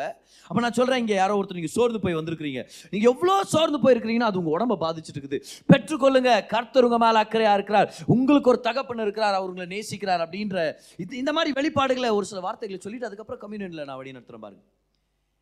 இன்னைக்கு கொஞ்ச நேரத்துக்கு முன்னாடி எனக்கு டெக்ஸ்ட் பண்ணுறாங்க அவங்க. அந்த சகோதரி அருமையான சகோதரி. அவங்க டெக்ஸ்ட் பண்ணுறாங்க அவங்க டெக்ஸ்ட் பண்ணி சொல்கிறாங்க நேற்று நான் ஜூம் மீட்டில் நான் கலந்துக்கிட்டேன். கடைசியாக எல்லாம் ஆல்மோஸ்ட் எல்லாம் முடியும் போது நீங்கள் தீர்க்க தரிசனமாக ஒரு சில வார்த்தைகளை நீங்கள் சொல்லும் போது சொன்னீங்க. ஒரு சில பேர் இங்கே நீங்கள் ரொம்ப பலவீனமாக இருக்கிறீங்க. மனதளவில் சோர்ந்து போனதால் உங்கள் உடம்பும் பாதிக்கப்பட்டிருக்குது. ஆனால் கர்த்தர் உங்களை பலப்படுத்துகிறார் கர்த்தர் உங்களை ஆசீர்வதிக்கிறார். உங்கள் தகப்பன் உங்களை நேசிக்கிறார் நீங்கள் பேசுனீங்க. அது எனக்கான வார்த்தை தான். நான் அதை ரிசீவ் பண்ணிக்கிட்டேன். அப்போ நான் உங்களுக்கு சொன்ன தேவன் உங்களை எவ்வளோ நேசிக்கிறார் பார்த்தீங்களா அவ்வளோ ஜனங்க கலந்துருக்கிறாங்க. ஆனால் உங்களுக்குன்னு ஒரு வார்த்தை வச்சுருந்தார். ஏன்னா தேவன் அக்கறையாக இருக்கிறார். அவன் எல்லாம் கைவெத்தி சொல்லுங்க பார்க்கலாம். நான் ஜெபம் பண்ணும் போதெல்லாம் தேவன் அக்கறையா இருக்கிறத நான் மறக்க மாட்டேன். கர்த்தர் என் மேல அக்கறை உள்ளவராக இருக்கிறார். எல்லாரும் உங்க உள்ளத்து மேல கை வைங்களா உள்ளத்து மேல கை வைங்க. கண்களை மூடி சொல்லுங்க. அப்பா என் மேல அக்கறையா இருக்கிறதுக்காக நன்றி. என் மேல கரிசனை உள்ளவராக இருக்கிறதுக்காக நன்றி. சொல்லுங்கள் நான் எப்படியோ நாசம் அடைஞ்சு போயிருந்திருக்கணும். ஆனால் நீங்கள் விடல.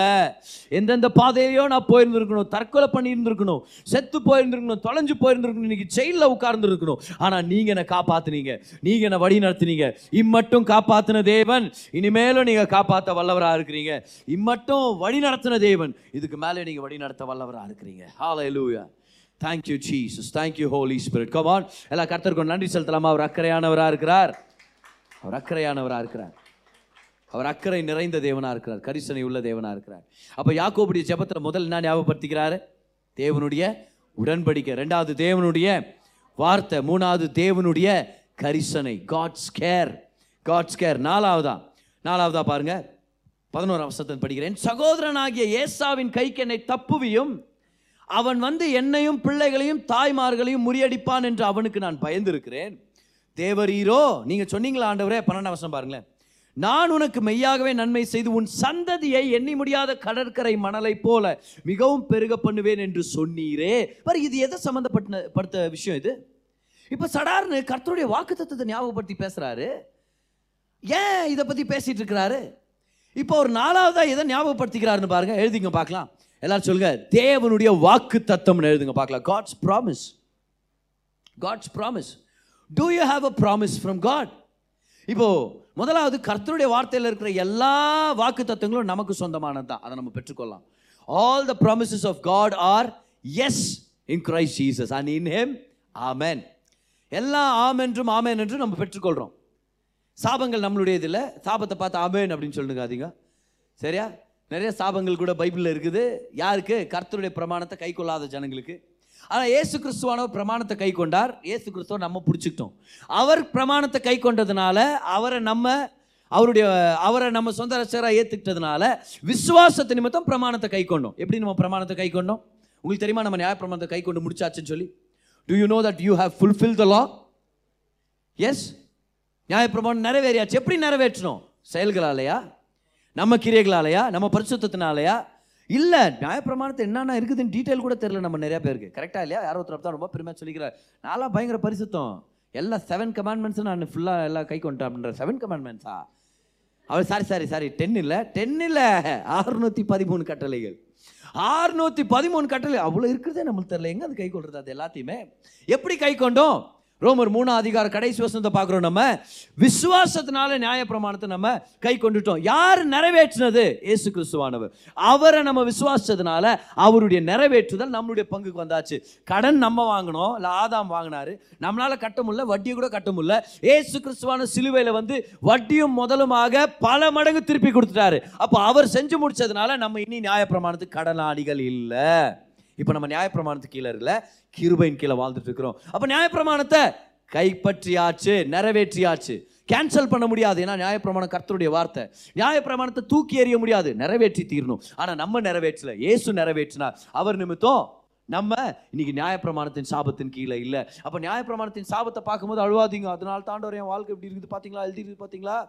உங்கள் வாழ்க்கையில் ஏதாவது கெடுதலான விஷயம் இருந்துச்சுன்னா அது எதிர்த்து நில்லுங்க. கர்த்தர் கொடுக்குற பங்கு இல்லை அது. கர்த்தர் சோதிக்கிறார் நினைக்காதீங்க. எனக்கு வர வேண்டியது கொடுத்துட்டான்னு சொல்லி பேசக்கூடாது. நியாயப்பிரமாணத்தின் ஆசீர்வாதங்கள் நம்முடையது. வாக்குத்தத்தங்கள் நம்முடையது. சாபங்கள் நம்முடையது இல்லை ஏசு கிறிஸ்துவானவர் நம்மளை மீட்டெடுத்துட்டார். கலாத்தியர் மூணு பதிமூணுல பார்க்குறோம். மரத்தில் தூக்கப்பட்டவனும் சபிக்கப்பட்டவன் என்று எழுதியிருக்கிறபடினால் கிறிஸ்து நமக்காக சாபமாகி ஆபிரகாமின் ஆசீர்வாதத்துக்கு நம்ம எல்லாரையுமே தகுதியுள்ளவர்களாக மாற்றியிருக்கிறார் ஆபிரகாமின் வாக்கு தத்தத்தை நம்ம வாழ்க்கையில் கொண்டு வர்றார். ஆமே நாலாவது எழுதிங்க பார்க்கலாம். காட்ஸ் ப்ராமிசஸ் உங்களுக்காக வைத்திருக்கிற அந்த வாக்கு தத்தங்களை ஞாபகப்படுத்திங்க நீங்கள் ஜெபத்தில் இருக்கும்போது உங்கள் பிள்ளைகளை பற்றி கர்த்தர் பேசினாரே வார்த்தையிலேருந்து. உங்களுடைய எதிர்காலத்தை பற்றி கர்த்தர் பேசினார்ல வாக்கு தத்தங்கள் மூலமாக வார்த்தைகள் மூலமாக அந்த வார்த்தையை வச்சு ஜெபம் பண்ணுங்கள் யாக்கோப் சொல்கிறார் பாருங்க நீங்கள் சொன்னீங்களா ஆண்டவரே? சந்ததியை பெருக செய்வேன்னு சொன்னீங்கல்ல? இப்போ சந்ததியே இல்லாத சாகடிக்கிற மாதிரி இவன் வந்துங்கிறான் என் சந்ததி பெருகும் நீங்கள் சொல்லிட்டீங்க. அப்போ என் சந்ததியை பாதுகாக்கிறது உங்களுடைய சித்தமாக இருக்குது.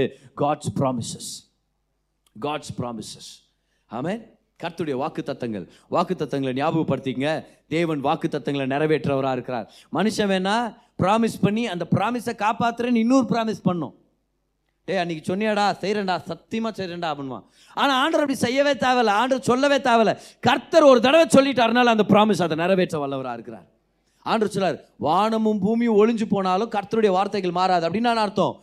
கர்த்தருடைய வாக்கு தத்துவத்தை நீங்கள் பிடிச்சிருக்கிறீங்க. அந்த வாக்கு தத்துவம் நிறைவேறவே இல்லை அப்படின்னு நீங்கள் நினைக்கிறீங்களா? ஒருவேளை ஒருவேளை இந்த பூமி ஒளிஞ்சு போயிருதுன்னு வச்சுங்க அந்த வாக்குத்தத்தை நிறைவேறதுக்கு முன்னாடி என்ன தெரியுமா ஆகும்? என்ன ஆகும் தெரியுமா? பூமியே ஒளிஞ்சு போனாலும் வாக்குத்தத்தை மாறாதுன்னா என்ன அர்த்தம்? கர்த்தர் இன்னொரு பூமியை உண்டாக்கியாவது அந்த வாக்குத்தத்தை நிறைவேற்ற அவர் வல்லவராக இருக்கிறார். அத்தனை வார்த்தையின் அர்த்தம். இந்த பூமி அழிஞ்சு போனாலும் உனக்கு கொடுத்துருக்கிற வாக்கு தத்துவத்தை கர்த்தருடைய வார்த்தையை நம்ம நிறைவேற்றாமல் போயிடுச்சு அப்படின்னு சொல்லி மழை போகிறதுல நான் கர்த்தர் வாக்கு தத்துவத்துக்கு உண்மை உள்ளவராக இருக்கிறார். ஆண்டவர் ஒரு ப்ராமிஸ் பண்ணார்னா அவர் நிறைவேற்ற வல்லவராக இருக்கிறார். ஹால லூயா கமான் மார்த்தால் மரியாள் கிட்ட ஆண்டவர் ஒரு வாக்கு தத்துவத்தை கொடுக்குறாரு. எவ்வளோ பேருக்கு இந்த ஸ்டோரி ஞாபகம் இருக்குது? ஒரு நாள் ஜீசஸ் ஒரு ஊழியத்தில் இருக்கிறாரு அவருக்கு ஒரு செய்தியாளர் வந்து சேர்றாரு. அவர் சொல்கிறாரு இந்த மாதிரி நீங்கள் நேசிக்கிறீங்களே அந்த சகோதரன் லாசுரு ரொம்ப உடம்பு சரியில்லாமல் இருக்கிறார். இமீடியட்டாக ஜீசஸ் ஒரு வாக்கு தத்துவத்தை கொடுக்குறாரு. என்ன வாக்கு தத்துவம் இந்த வியாதி மரணத்துக்கு ஏதுவானது இல்லை அப்படின்னா இது மரணத்தில் முடியாது அப்படின்னு சொல்லி ஒரு வாக்கு தத்துவத்தை கொடுத்துட்டார். ஆனால் ஜீசஸ் ரெண்டு நாள் அங்கேயே தங்கியிருந்து ரிட்டர்ன் வராரு. இப்போ நாலு நாள் ஆயிடுச்சுன்றாங்க. என்ன நாலு நாள் ஆயிடுச்சு? இல்லை அடக்கம் செத்து அடக்கம் பண்ணி நாலு நாள் ஆயிடுச்சு.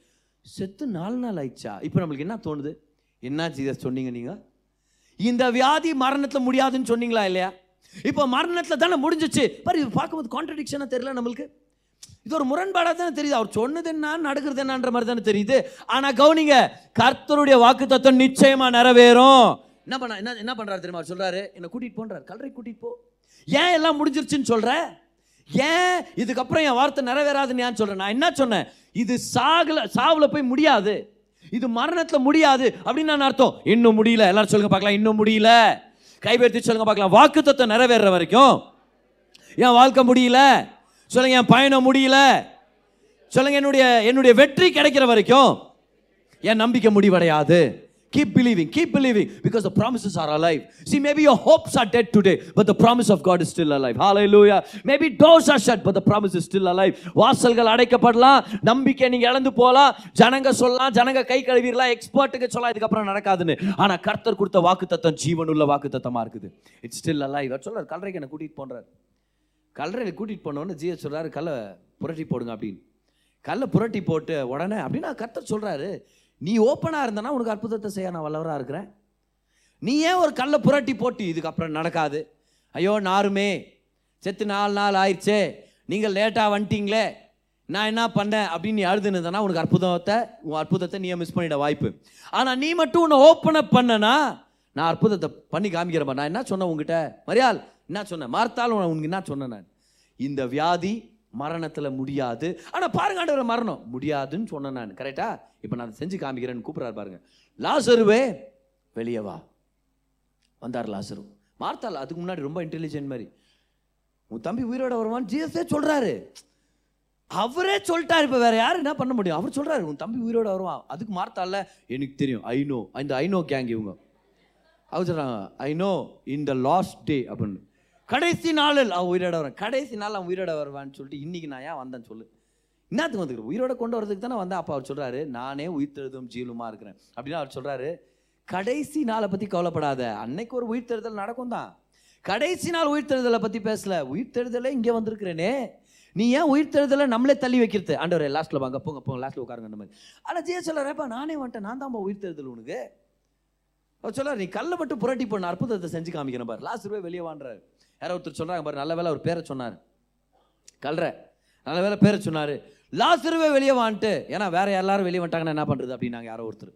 கரெக்டாங்க லாசருவே வெளியே வாண்டதுனால லாசர் மட்டும் வெளியே வந்தான். நான் ஒரு கேள்வி கேட்குறேன் லாசருன்றது ரொம்ப காமனான நேம் அங்கே பல லாசர்கள் மறித்து போயிருந்திருக்கலாமே. அப்போ இவர் லாசருவே வெளியே வான் இவர் என்ன இனிஷியல் போட்டு கூப்பிட்டாரா? ஏ லாசர். ஏஜே லாசர். பாலேசு ஸ்கூலில் படித்த பிள்ளை. வண்ணார்பேட்டில் வாழ்ந்த பிள்ளை. அஞ்சாவது லைனில் இருக்கிற மூணாவது வீடு தள்ளி அதுக்கு பின்னாடி இருக்கிற பச்சை கலர் வீட்டில் வாழ்ந்தானே அப்படின்னு ஒன்றும் அட்ரஸே கொடுக்கல. வெறும் ஒரே ஒரு பேர் தான் சொன்னார் லாசரு வெளியவான். நான் சொன்னேன் அங்கே ஒரு அங்கே நூறு லாசரு செத்து இருந்திருக்க வாய்ப்பு இருக்குது. லாசருன்றது எலியசர் அப்படின்ற ஒரு பேருடைய இன்னொரு ஃபார்மேட் அவ்வளோதான் அப்போ பல பேர் அந்த அந்த பல ஜனங்க அதே நாமத்தில் மறிச்சு போயிருக்கலாமா இல்லையா? ஆனால் இவர் லாசருவே வெளியே வாங்கின உடனே லாசரு மட்டும் வெளியே வந்தார். காரணம் என்னது? காரணம் என்னது? அத்தனை லாசருக்கள் இருந்தாலும் கரெக்டாக இந்த லாசரு வெளியே வந்தார் அப்போ யோசிச்சு பாருங்க பார்க்கலாம். யோசிச்சு பாருங்க. கர்த்தர் சொல்ல லாசருவே வெளியே வா கரெக்டாக அந்த லாசர் ஏன் வெளியே வந்தார்? ஏன்? ஏன்னா அத்தனை லாசர்கள் மறித்து போயிருந்திருக்கலாம். ஆனால் இந்த லாசரு மேலே கர்த்தருடைய வாக்கு தத்துவம் ஜீவனோட இருந்துச்சு. எந்த லாசரு மேலே வாக்கு தத்துவம் தங்கிருச்சு அந்த லாசர் வெளியே வர்றாரு. லூயா கமான் கைவர்த்தி சொல்லுங்க பார்க்கலாம். வாக்கு தத்துவம் இருக்குது. அதனால் நான் வாழ்ந்து காட்ட போகிறேன் அவர் ஜெபம் பண்ணும்போது கர்த்தருடைய வாக்கு தத்துவங்களை ஞாபகப்படுத்திக்கணும். கர்த்தர் வாக்கு தத்துவம் கொடுத்தாருன்றதை நம்ம மறந்துடவே கூடாது. ஹalleluya அப்போ இன்னைக்கு ஜீய சொல்கிறார் லாசருவே வெளியவான்னு சொன்ன உடனே என்ன ஆச்சு அத்தனை லாசருங்க ஒருவேளை பரதீசிலேருந்து எந்திரிச்சிருக்கலாம். அத்தனை பேரும் அந்த இடத்துல என்ன கூப்பிட்டாரா? என்ன கூப்பிட்டாரா? என்ன கூப்பிட்டாரா? ஒருவேளை ஆவியானவர் உள்ள போயிருந்தா என்ன தெரியுமா நீ இல்லை நீ இல்லை நீ இல்லை நீ லாசர் இல்லை நீ நாசர். உட்கார்க்கல. நீ தான் லாசரு வெளியே வா. ஏன்னா உன் மேலே தான் வாக்கு தத்துவம் இருக்குது. நாலு நாளுக்கு முன்னாடி உன்னை பற்றி தான் ஜீய சொன்னாரு. இந்த வியாதி மரணத்தில் போய் முடியாதுன்ட்டு வெளியே வா. ஏன்? ஏன்னா நீ பரதீசில உட்காந்து நல்லா சாப்பிட்டுங்கிற பார். கவாப் சாப்பிட்டுங்கிற பார். இல்ல நாட்கள் முடிஞ்சிச்சு. ஆதரவு கூட என்ன வேதனை இருந்திருக்கு யோசிச்சு பாருங்க. இல்லையா? என்ன வேதனை இருந்திருக்கா இன்னைக்கு லாஸ் இருக்குது இப்போ ஒரு ஒரு வகையில் சந்தோஷம். திரும்பி அக்காமார்களை பார்க்குறேன். இன்னும் கொஞ்ச நாள் பூலோகத்தில் வாழ போகிறேன் அப்படின்னு. ஆனால் ஒருவேளை லாசர் வந்து அவா வந்து சேர்ந்துட்டாண்டவர் மூணு நாள் ரொம்ப அருமையாகுது. பாரடைஸ் நல்ல அருமையான சாப்பாடு நல்ல ஒரு கவனிப்பு. ஆபிரகாம் அங்கிள் நல்லா இருக்கிறீங்களா? தாத்தா ஈசாக்கு யாக்கோப் தாவிது அருமையான பாடல்களை பாடி இருக்கிறீங்க வயதுவே தாவிது நீங்கள் சொன்னீங்களே மேசியா வந்தார் நான் பார்த்துட்டேன் ஜீசஸ் தான் அது. உடம்பு சரியில்லாமல் இருந்தேன் வரேன்னாரு செத்துட்டேன். அப்புறம் இங்கே வந்துட்டேன் நான். இங்கே வந்துட்டு லாசருவே வெளியே வா. என்னது? என்ன கூப்பிட்ட மாதிரி இருந்துச்சு பாருங்க. அப்புறம் சொல்லார் உன்னதான்டா டேய். என்னையா? ஏன்? உன் மேல ஒரு வாக்கு தத்தம் இருந்துச்சு ஞாபகம் உனக்கு? என்ன? ஆமா ஆமா சொன்னாரே வரான்ட்டு. வாக்குத்தத்தை நிறைவேறும். ஆமே யாக்கோபு ஜபத்தில் ஞாபகப்படுத்திக்கிறார். தேவனுடைய வாக்குத்தத்தை நிறைவேறும். ஐந்தாவதாக யாக்கோபு சொல்கிற இந்த விஷயத்தை கவனிச்சிங்களா? பன்னெண்டாம் வசனம் பாருங்களேன். நான் உனக்கு மெய்யாகவே நன்மை செய்து உன் சன்ன உன் சந்ததியை எண்ணி முடியாத கடற்கரை மணலைப் போல மிகவும் பெருக பண்ணுவேன் என்று சொன்னீரே. இந்த வார்த்தை எதுக்கு சம்மந்தப்பட்ட வார்த்தைனா இது தேவன் ஆபிரகாமுக்கு கொடுத்த ஒரு வாக்குத்தத்தம் இந்த மாதிரி பெருக பண்ணி ஏசு கிறிஸ்துவானவர் இந்த சந்ததியில் வருவார். ஏசு கிறிஸ்துவானவர் இந்த ஜனத்திலிருந்து தான் வந்து உலகத்தையே ரட்சிப்பார் அப்படின்ற தேவனுடைய நோக்கத்தை சார்ந்ததாக இருந்துச்சு. கடைசி ஆயத்திங்க பார்க்கலாம். காட்ஸ் பர்பசஸ் தேவனுடைய நோக்கங்கள். தேவனுடைய நோக்கங்கள். ஜெபத்து நேரத்தில் தேவனுடைய நோக்கத்தை ஞாபகம் வச்சுக்கணும். நோக்கத்துக்கு ஏதுவாக ஜெபம் பண்ண கற்றுக்கணும் அப்படின்னா இச்சைகளுக்கு ஏதுவாக ஜெபம் பண்ணக்கூடாது. நோக்கத்துக்கு ஏதுவாக ஜெபம் பண்ணணும். நோக்கத்துக்கு ஏதுவாக? நம்மளுடைய ஏதோ ஒரு தனிப்பட்ட விருப்பம் நிறைவேறணும் ஆனால் அது நோக்கத்துக்கு சம்மந்தப்படாமல் இருந்துச்சுன்னா நம்ம அப்படி ஜெபம் பண்ண வேண்டாம். ஃபார் எக்ஸாம்பிள் கர்த்தர் உங்களுக்காக ஒரு மாபெரும் நன்மை வச்சிருக்கிறார். உங்களுக்கு ஒரு அருமையான கிருபை வச்சிருக்கிறார். அந்த கிருபையின் மூலமாக நீங்கள் ஒரு பிஸ்னஸ் ஆரம்பிக்கணும்னு வச்சுங்களேன். நீங்கள் ஒரு பிஸ்னஸ் ஓனர் ஆனால் நீங்கள் என்ன பண்ணிட்டுக்கிறீங்க ஏதோ வேற ஒரு கம்பெனியில் நீங்கள் அப்ளை பண்ணிட்டுக்கிறீங்க கர்த்தர் உங்கள்கிட்ட தெளிவாக பேசுனுக்கிறார். நீ ஒரு பிஸ்னஸ் ஓனர்னு ஆனால் நீங்கள் என்னடானா இல்லை நான் ஒரு பத்தாயிரம் சம்பளம் இருக்குது ஏதாவது ஒரு வேலைக்கு போய் ஜாயின் பண்ணிக்கிறேன் நான். இப்போ யோசிச்சு பாருங்க தேவனுடைய நோக்கங்களுக்கு அது சம்மந்தப்பட்டதா இல்லை. இமேஜின் பண்ணுங்களேன் நான் வந்து ஒரு போதகராக இருக்கிறதுக்கு அழைக்கப்பட்டிருக்கிறேன். பிரசங்கம் பண்ணுறதுக்கு அழைக்கப்பட்டிருக்கிறேன். இதான் என்னுடைய அழைப்பு. நீங்கள் என்கிட்ட ஃபோனு குத்தாலும் அது மூலமாக பிரசங்கங்களை தான் போட போகிறேன் எனக்கு ஒருவேளை பிரசங்கமே பண்ண முடியாத ஒரு சுச்சுவேஷன் இருந்தாலும் எழுத்துக்கள் மூலமாவது யார் மாட்டினாலும் அந்த அந்த இடத்துல ஜீசஸை பற்றி நான் சொல்வேன். ஏன்னா இதுதான் என்னுடைய அழைப்பு. இதான் இது எங்கே போனாலும் இதை நான் செய்ய போகிறேன் அவ்வளோதான் ஒரு ஸ்டேஜ் தான் இருக்கணும் மைக் தான் இருக்கணும்னு இல்லை. வாரத்து நடுவில் கூட நிறைய பேருக்கு நான் ஊழியம் செய்கிறேன் நிறைய பேர் எனக்கு கால் பண்ணுவாங்க என்னை வந்து மீட் பண்ணுவாங்க இதுதான் என்னுடைய வேலை. கர்த்தருடைய சுவிசேஷத்தை பகிர்ந்துக்கிறது. ஓகே ஒருவேளை நான் ஜெபம் பண்ணணும்னு வச்சுங்க ஆண்டவரே. நான் ஒரு ஹோட்டல் ஆரம்பிக்கலான்னு இருக்கிறேன். இப்போ ஹோட்டல் ஆரம்பிக்கிறது தப்பு இல்லை. ஆனால் நான் ஒரு ஹோட்டல் ஆரம்பிக்கலான்னு இருக்கிறேன். அதுக்கு முன்னாடி ஃபஸ்ட்டு ஒரு டீ கடை போடலான்னு இருக்கிறேன். போய் ஒரு சைட்டில் நின்று ஜோம் பண்ணுற ஆண்டவரே இங்கே ஒரு டீ கடை ஆரம்பிக்கிறேன். ஏசு இப்போ நாம டீ கடை என்னுடைய இது இந்த டீ கடை என்னுடைய அப்படியே ஒரு கிளாஸ் எடுத்துன்னு போய் வைக்கிறாங்க. இது என்னுடையது? தேவனுடைய நோக்கங்கள் என்ன? நான் ஜெபம் பண்ணிட்டு இருக்கிறது என்ன? Is God obligated to answer my prayer இப்போ கர்த்தர் கட்டாயப்படுறாரா? அந்த இடத்துல ஜபத்தை கேட்கணும்னு இல்லை. ஏன்னா கர்த்தர் என் மேலே வச்சிருக்கிற நோக்கத்துக்கும் என் ஜெபத்துக்கும் சம்மந்தமே இல்லை. ஒரு சில பேருடைய ஜெபம் ஏன் கர்த்தர் அந்த பதிலை கொடுக்கலன்னா அது கர்த்தருடைய நோக்கமே இல்லை. ஒரு சில பேர் ரியலாகவே காமெடியாலாம் ப்ரேயர் பண்ணி என்கிட்ட வந்து அழுதுக்கிறாங்க ஒரு சில பேர் ரொம்ப அநியாயமாக இருக்கும் அவங்க ஜெபம் பண்ணுற விஷயமே. சரியா? ஆனால் அப்புறம் என்னான்னு கேட்டால் இல்லை நான் அந்த லேடியை கல்யாணம் பண்ணிக்கணும்னு ஆசைப்பட்டேன். ஆனால் கல்யாணம் பண்ணிக்க முடியல. டே அந்த லேடி தான் கல்யாணம் ஆயிடுச்சப்பா. இல்லை ஆமாம் ஆனாலும் வேணும்னு ஜெபம் பண்ணேன் நான். எப்படி கிடைக்கும் உனக்கு? நோக்கங்கள் அப்படி இல்லையே. கர்த்தருடைய நோக்கம் தெளிவாக இருக்குது. கர்த்தருடைய நோக்கத்தில் விபச்சாரத்துக்கு இடம் இல்லை கொலைக்கு இடம் இல்லை திருட்டுக்கு இடம் இல்லை. யோசிச்சு பாருங்க ஒரு திருடம் போகிறான் நான் ஜெபம் பண்ணிட்டு நீ திருட போகிறேன் நான். எப்படி எப்படி அது கேட்கப்படாது ஆண்டுடைய நோக்கங்கள் அது இல்லையே. அவருடைய வார்த்தையில் அது அனுமதி இல்லையே. யோசிச்சு பாருங்க இல்லாண்டவரே முதல் திருட்டு. அதனால பரிசுத்தமாக பண்ணலான்ங்கிறேன் அதனால ஃபாதர் பிளஸ் மீ அப்படின்னு என்கிட்ட வந்தா நான் என்னன்னு பண்ணுறது அவன்கிட்ட? என்ன பண்ணுறது நான் ஒரு ஜம்ப் பண்ணுறேன் பக்கத்தில் போலீஸ் ஸ்டேஷனுக்கு அங்கே ஒரு ஜெபம் பண்ணிட்டு போன அனுப்பி விடணும் நான். வேற என்ன பண்ண முடியும்? நோக்கங்களை மறந்து நம்ம ஜெபம் பண்ணிட்டு இருக்கக்கூடாது நோக்கங்கள் நோக்கங்களுக்கு ஏற்ற மாதிரி நம்ம ஜெபம் பண்ண கற்றுக்கணும் ஆமாம் நோக்கங்கள். அப்போ கர்த்தர் நமக்கு எல்லா விதமான நன்மைகளை ஏற்படுத்தி வச்சிருக்கிறார். ஜெபோன்றது அவருடைய நோக்கங்களை நிறைவேற்றுறதுக்காக நம்ம தேவனோட பார்ட்னர் பண்ணுறது பாரு இந்த இந்த பார்ட்னர்ஷிப் பற்றி நான் பேசும்போது அநேகருக்கு இது ரொம்ப யூஸ்ஃபுல்லாக இருந்திருக்குன்னு நினைக்கிறேன். இந்த பார்ட்னர்ஷிப் பற்றி பேசுகிற இந்த வீடியோஸ் தான் அதிகமாக பரவுது நம்மளுடைய யூடியூப்ல இருக்கலாம் ஃபேஸ்புக்கில் இருக்கலாம். நிறைய பேர் பார்க்குறாங்க. ஏன்னா அது ஒரு மிக முக்கியமான சத்தியம். இன்னைக்கு கர்த்தர் பரலோகத்தில் என்ன கேட்குறாருன்னா என் நோக்கங்களை நிறைவேற்றுறதுக்கு எனக்கு ஜனம் தேவை. அப்போ யார் யார் ஜெபம் பண்ணுறோமோ அவருடைய நோக்கத்துக்கு எதுவாக ஜெபம் பண்ணுறோமோ கர்த்தர் சொல்கிறாரு அப்போ என் பர்பஸில் நீ ஒரு பார்ட்னர் நான் இந்த உலகத்தில் இது கொண்டு வரணும்னு ஆசைப்படுறேன். நீ என் நோக்கத்துக்கு எதுவாக ஜெபம் பண்ணுற அதனால நீயும் நானும் பார்ட்னர் வா சேர்ந்து உலகத்தை கலக்கலாம். இதான் கர்த்தர் கொடுக்குற வாய்ப்பு நமக்கு. Prayer is partnering with purposes of God on the earth அப்போ தேவனுடைய நோக்கங்கள் நிறைவேற்றுற மாதிரி ஜெபம் பண்ணோம். தேவனுடைய நோக்கங்களை நம்ம மறந்துடக்கூடாது. யாக்கோப் செய்த ஒரு அருமையான காரியம் என்ன தெரியுமா? தேவனுடைய நோக்கங்கள் நிறைவேறணும்னு சொல்லி ஜெபம் பண்ணார். பர்பஸ் பர்பஸ் எல்லாம் சொல்லுங்க பார்க்கலாம். பர்பஸ் பர்பஸ் பர்பஸ் தேவனுடைய நோக்கம். ஒரு அருமையான மிஷினரி சகோதரி ஒரு கிராமத்தில் போய் ஊழியம் செஞ்சுருக்கிறாங்க. நல்ல பிரசங்கம் பண்ணுவாங்களாம். கர்த்தர் நல்லவர் கர்த்தர் தேவைகளை சந்திப்பார் இந்த மாதிரிலாம் ஜெபம் பண்ணுறாங்க ஆனால் இவங்களுக்கு பிள்ளை இல்லை. திருமணமான இந்த சகோதரி ஆனால் இவங்களுக்கு குழந்தைங்க இல்லை. ஒரு நாள் இவங்க பிரசங்கம் பண்ணிட்டு இருக்கிற அந்த கிராமத்து பெண்களில் ஒருத்தர் கூட்டத்துக்கு வர ஒரு பெண் ஒருத்தர் சொன்னாங்களாம் சிஸ்டர் உங்களுக்கு குழந்தை இல்லை. எங்கள் ஊரில் ஒரு மரம் இருக்குது. அந்த மரத்தில் போய் நீங்கள் ஒரு சீட்டு நீங்கள் எழுதி நீங்கள் கட்டினீங்கன்னா உங்களுக்கு குழந்தை பிறகும் இந்த மாச்சல் தான் அடட. நான் என்னத்த பிரசங்கம் பண்ணுறேன் ப்ரேயருக்கு வர்றவங்களே என்கிட்ட போய் ஒரு மரத்தில் சீட்டை கட்டி விடுன்ற ஒரு வேண்டுதல் பண்ண சொல்கிறாங்களே வேற ஏதோ ஒரு அவங்க அந்த ஊர் ஜனங்க நம்பிட்டு இருக்கிற ஒரு ஒரு நம்பிக்கையாக இருக்கலாம் ஒரு தெய்வமாக இருக்கலாம். இப்போ இவங்க நினச்சாங்களாம் என் தேவனை இவ்வளோ இலக்காரமாக நினைக்க நான் விட்டுட்டனோ? இவ்வளோ நாள் பிள்ளை எனக்கு பிறக்கும்னு சொல்லி நான் நம்பாமல் விட்டுட்டனோ கர்த்தர்னு சொல்லி போய் ஜெபம் பண்ணாங்களாம் ஆண்டவர்? இவ்வளோ நாள் எனக்கு குழந்தை இல்லைன்னும் போது நான் பெருசாக அது மேலே விருப்பப்பட்டு ஜெபம் பண்ணாமல் போயிட்டேனே. இது பாருங்க நான் பிரசங்கம் பண்ணுற ஜனங்களுக்கு எவ்வளோ தவறான எண்ணத்தை கொண்டு வந்துருச்சு. என்னவோ நீங்கள் என்ன ஆசீர்வதிக்க போறது இல்லைன்னு சொல்லி வேற ஏதோ ஒரு தெய்வத்தை நான் வணங்க சொல்லிட்டாங்களே. ஆனா உங்க நோக்கங்கள் நிறைவேறும்படி நீங்க யாருன்னு தெரிஞ்சுக்கணுன்றதுக்காக எனக்கு பிள்ளைகளை கொடுங்க ஆண்டவரையும் ஜெபம் பண்ணாங்களா? கர்த்தர் பிள்ளையை கொடுத்தார். ஏன்? நோக்கங்களுக்கு ஏதுவாக தன்னுடைய ஜெபத்தை திருப்பினாங்க. The purpose of God the purposes of God அதனால தான் அண்ணாளுடைய ஜெபத்தை ஜெபம் செய்ததை கர்த்தர் ரெக்கார்ட் பண்ணுறாரு ஏன்? ஏன்னா அண்ணாள் சொல்கிறாங்க எனக்கு நீங்கள் ஒரு பிள்ளையை கொடுத்தீங்கன்னா அந்த பிள்ளைய உங்களுக்கே கொடுத்துருவேன். இப்போ அதில் என்ன ஸ்பெஷல் அப்படின்னு யோசிக்கிறோம் நம்ம? ஒருவேளை ஆனால் அந்த காலகட்டத்தில் அது ரொம்ப ஸ்பெஷல் ஏன் தெரியுங்களா? ஏன்னா அண்ணால் வாழ்ந்த காலம் ஜட்ஜஸ் உடைய காலம் நியாயாதிபதிகளுடைய காலம். நீங்கள் நியாயாதிபதிகள் புத்தகத்தை படிச்சிருக்கிறீங்களா? எத்தனை பேர் படிச்சிருக்கிறீங்க? தி புக் ஆஃப் ஜட்ஜஸ் நான் ரீசெண்டாக தான் படிச்சு முடித்தேன் படிச்சு முடிக்கல இப்போ அந்த புக்கில் தான் இருக்கிறேன் நான். ஒரு ரெண்டு மூணு நாளாக படிச்சுங்கிற பாருங்க அந்த புத்தகத்தை. அப்படியே படிக்கும்போதே மனுஷே வேதனையாவது அது படிக்கும் போது அப்பப்போ வர்ற வார்த்தை என்ன தெரியுமா? அரசன் இல்லாததுனால அவன் அவன் இஷ்டப்பட்டதை செஞ்சுன்னு போனான்.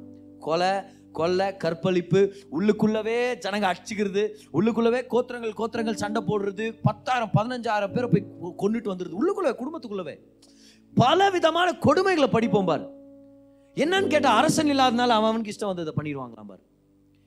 ஜட்ஜஸ் காலத்தில் கர்த்தருடைய வார்த்தை ரொம்ப அரிதாக இருந்துச்சு. ஆண்டுடைய வார்த்தை ரொம்ப ரேராக இருந்துச்சு. நம்ம ஒன்று சாம்பல் அதோடைய முதல் ரெண்டு அதிகாரத்தை நீங்கள் படிங்க. அதில் போட்டுருக்கோம் the word of God was ரேர்னு இருக்கும். ரேர் கர்த்தருடைய வார்த்தையே இல்லாமல் ஜனங்க வாழ்ந்துட்டு இருந்தாங்களாம் அதனால தான் சாம்பேல் ஜெபம் சாம்பேல் வேணும்னு சொல்லி அண்ணால் ஜெபம் பண்ணுறாங்க என்னன்னு தெரியுமா? ஆண்டவரே உங்கள் வார்த்தையை பிரசங்கம் பண்ணுறதுக்கு யாருமே இல்லை. உங்கள் வார்த்தையை ஒரு தீர்க்கதரிசியாக ஜனங்களுக்கு கொடுக்கறதுக்கு யாருமே இல்லை. நீங்கள் மட்டும் எனக்கு ஒரு பிள்ளையை கொடுத்தீங்கன்னா நான் மல்லடி இல்லைன்னு எல்லாருக்கும் தெரிஞ்சிடும் அப்படின்னு ஜெபம் பண்ணல. நீங்கள் மட்டும் பிள்ளையை கொடுத்தீங்கன்னா அந்த பெண்ணினாளுடைய வாயை பாண்டவர் நான். யார் அந்த பெண்ணினால் அவன் கணவருடைய இன்னொரு மனைவி. வந்து வர்ஷிப் பண்ணும் போதெல்லாம் வெறுப்பேற்றி விட்டுருது அந்த பொண்ணை. யார? பெண்ணினால். பெண்ணினால் அண்ணால வந்து தொல்லை கொடு இரிட்டேட் பண்ணி விட்டுருது. அப்படி இரிட்டேட் பண்ணி தான் ஒரு நாள் ஜபத்துக்கே வந்தாங்க அண்ணால் கரெக்டாக சாப்பிடும்போது வந்து தொல்லை கொடுத்துருது. புரியுதா? நல்லா அந்த சமாதான பலியிலேருந்து எல்லாரும் சாப்பிட்லான்ற மாதிரி ஆண்டு ஒரு ஆப்பர்ச்சுனிட்டி ஏற்படுத்தியிருந்தார்.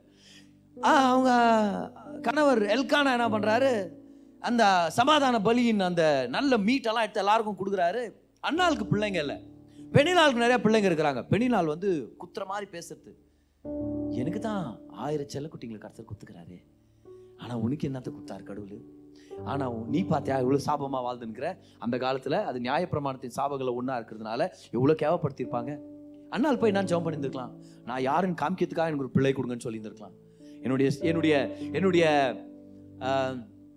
சாபம் நீக்கப்படணும்னு எனக்கு கொடுங்கன்னு கூட அவங்க பெருசா ஜெபம் பண்ணல பாருங்க. அதெல்லாம் நடந்துச்சு. சாபம் நீக்கப்பட்டாச்சு அவங்க பேர் ஆண்டவர் காப்பாத்தினாரு. இன்னும் அஞ்சு பிள்ளைகளை கத்துற அண்ணாளுக்கு கொடுத்தாரு. அப்போ டோட்டலா ஆறு பிள்ளைகளுக்கு அவங்க தாயா மாறினாங்க. ஆனா அண்ணாளுடைய ஜெபத்துடைய நோக்கம் என்ன தெரியுமா? எனக்கு வெறும் என்னுடைய சரீரத்தில் இருக்கிற பலவீனத்தை பார்த்து கேலி பண்ணுதே ஒரு பொண்ணு. அந்த பொண்ணுக்கு ஏதோ ப்ரூவ் பண்ணணும்னாலாம் எனக்கு குழந்தை தராதீங்க. இந்த தேசத்துக்கு தேவனுடைய வார்த்தையை கொண்டு வந்து சேர்க்கிற ஒரு தீர்க்கதரிசியாக எனக்கு ஒரு பிள்ளையை கொடுங்கன்றாங்க. Don't just give me a baby give me a champion give me faith champion ஏன்? ஏன்னா இது என்னுடைய மான மரியாதை பிரச்சனை இல்லை. இது தேவனுடைய ஜனங்கள் நல்லா இருக்கணுன்றதுக்கான ஒரு விஷயம். C she was not concerned about her name and fame about her reputation she was concerned about the people of God தேவனுடைய நோக்கங்களுக்கு எதுவாக ஜெபம் பண்ண கற்றுக்கணும் யாக்கோப் அப்படி தான் ஜெபம் பண்ணுறான் தேவனுடைய நோக்கங்களுக்கு எதுவாக ஜெபம் பண்ணுறாரு இன்னைக்கு யாக்கோபுடைய ஜெபத்தில் என்ன நான் பார்க்குறோம்? கர்த்தருடைய வார்த்தையை பற்றி பேசினார் கடந்த வாழ்க்கை. கர்த்தர் எப்படி இன்ன வரைக்கும் ஃபெய்த்ஃபுல்லாக இருக்கிறாருன்னு பார்க்குறாரு. அது ப்ரெசன்ட் ஃபியூச்சர் ப்ராமிஸை பற்றி பேசுகிறார் எதிர்காலத்தை பற்றியும் பேசுகிறார் பார் ஜெபத்துடைய ஒரு அருமையான விஷயம் தெரியுமா? என்ன ஜெபம் பண்ணுறதுன்னு தெரியாமலே வந்து ஜெபம் பண்ணிருப்போம். ஆனால் ஜெபத்தின் மத்தியில் மனசு திறந்து பேசும்போது ஆவியானவரே வார்த்தைங்களை தருவார். பார்த்தா நம்மளுக்கு தேவையான பதில் நம்ம ஜபத்திலே இருக்கும். எத்தனை பேருக்கு அந்த மாதிரி நடந்திருக்குது? ஜெபம் பண்ணிட்டு இருப்போம். அதில் ஒரு வாக்கு தத்துவத்தை வச்சு ஜெபம் பண்ணுவோம். அந்த வாக்கு தத்துவம் தான் நம்மளுடைய உணவாகவே மாறிடும். நல்லா ஜெபம் பண்ணிருப்போம். கர்த்தர் ஆனால் நீங்கள் சொல்லியிருக்கிறீங்க ஆண்டவர் இப்படி செஞ்சீங்க. நீங்கள் சொல்லியிருக்கிறீங்க இப்படி செய்ய போறீங்கன்னு சொல்லி. அப்புறம் ஜெபம் முடிச்ச பிறகு அதே நம்மளுக்கு ஒரு நிறைவாக இருக்கும். ஆமாம்ல கத்தர் ஒரு வாக்கு தத்துவத்தை கொடுத்துருக்கிறாரு. ஜெபத்தில் ஆவியானவர் என் மூலமாகவே பேசினார் பாரு அப்படின்னு சொல்லி. தான் ஜெபத்துடைய ஒரு அருமையான விஷயம். இன்னைக்கு கர்த்தருடைய ஆவியானவர் இங்கே இருக்கிறார். அஞ்சு விஷயங்கள். யாக்கோபுடைய ஜபத்தில் இந்த அஞ்சு விஷயங்கள். முதலாவது என்னது? என்னென்ன ஞாபகம் வச்சுக்கணும் ஜெப நேரத்தில்? தேவனுடைய உடன்படிக்கை. ரெண்டாவது தேவனுடைய வார்த்தை. மூணாவது தேவனுடைய அக்கறை. அவருடைய கரிசனை. நான்காவதாக தேவனுடைய வாக்கு தத்தங்கள். ஐந்தாவதாக தேவனுடைய நோக்கங்கள். இந்த ஐந்து விஷயங்களை ஞாபகம் வச்சுங்க. ஜெபம் பண்ணும்போது உங்கள் ஜெபம் ரொம்ப ஃப்ரூட்ஃபுல்லான ஒரு ஜெபமாக இருக்கும். இன்றைக்கும் தேவன் இங்கே இருக்கிறார். அவருடைய பிரச்சனை இங்கே இருக்குது. அவர் நம்மளை நேசிக்கிறவராக இருக்கிறார். நமக்காக பெரிய பெரிய காரியங்களை செய்கிறவராக இருக்கிறார். அவர் நம்ம எல்லா அழிவுலேருந்து நம்மை மீட்டு நம்மளை காப்பாற்றி நம்ம வழிநடத்த வல்லவராக இருக்கிறார். உங்களுக்கு சொன்னதை அவர் நிறைவேற்ற வல்லவராக இருக்கிறார். லாசரு போல ஒரு வாக்குத்தத்தை பெற்றவங்களா இருந்தீங்கன்னா கர்த்தர் கல்லறையிலிருந்து உங்களை வெளியே கொண்டு வருவார். உங்களை ஆசீர்வதிப்பார் மேன்மைப்படுத்துவார் உங்களை உயர்த்துவார். அதே போல கர்த்தர் சொன்னது போலவே யாக்கோப் ஜெபம் பண்ணது போலயே ஏசா கிட்ட இருந்து கர்த்தர் யாக்கோபை காப்பாத்துறாரு. ஏசாவை ஏசா கிட்ட இருந்து காப்பாத்துறது மட்டும் இல்லை யாக்கோபை பெருக்க பண்றார். யாக்கோபுடைய சந்ததிகள் இருந்து ஏசு கிறிஸ்துவானவர் பிறக்கிறார். அங்கேருந்து தான் நமக்கு ரட்சிப்பு கிடைக்குது. அவர்கிட்ட தான் நம்ம ரட்சிப்பை பெற்றுக்கொள்றோம். ஏசு கிறிஸ்துவானவர் வந்தாருன்னா என்ன அர்த்தம்? ஒரு நாள் யாக்கோபு வாங்கடா நம்ம எல்லாரும் செத்துற போறோம்டா.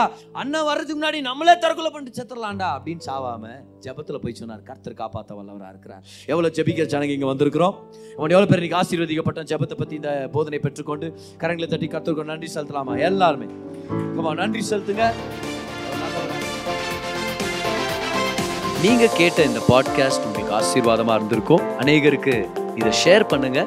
மீண்டும் அடுத்த பாட்காஸ்ட் உங்களை சந்திக்கிற வரைக்கும் ஞாபகம் வச்சுக்கோங்க. தேவன் உங்களை அதிகமாக நேசிக்கிறார்.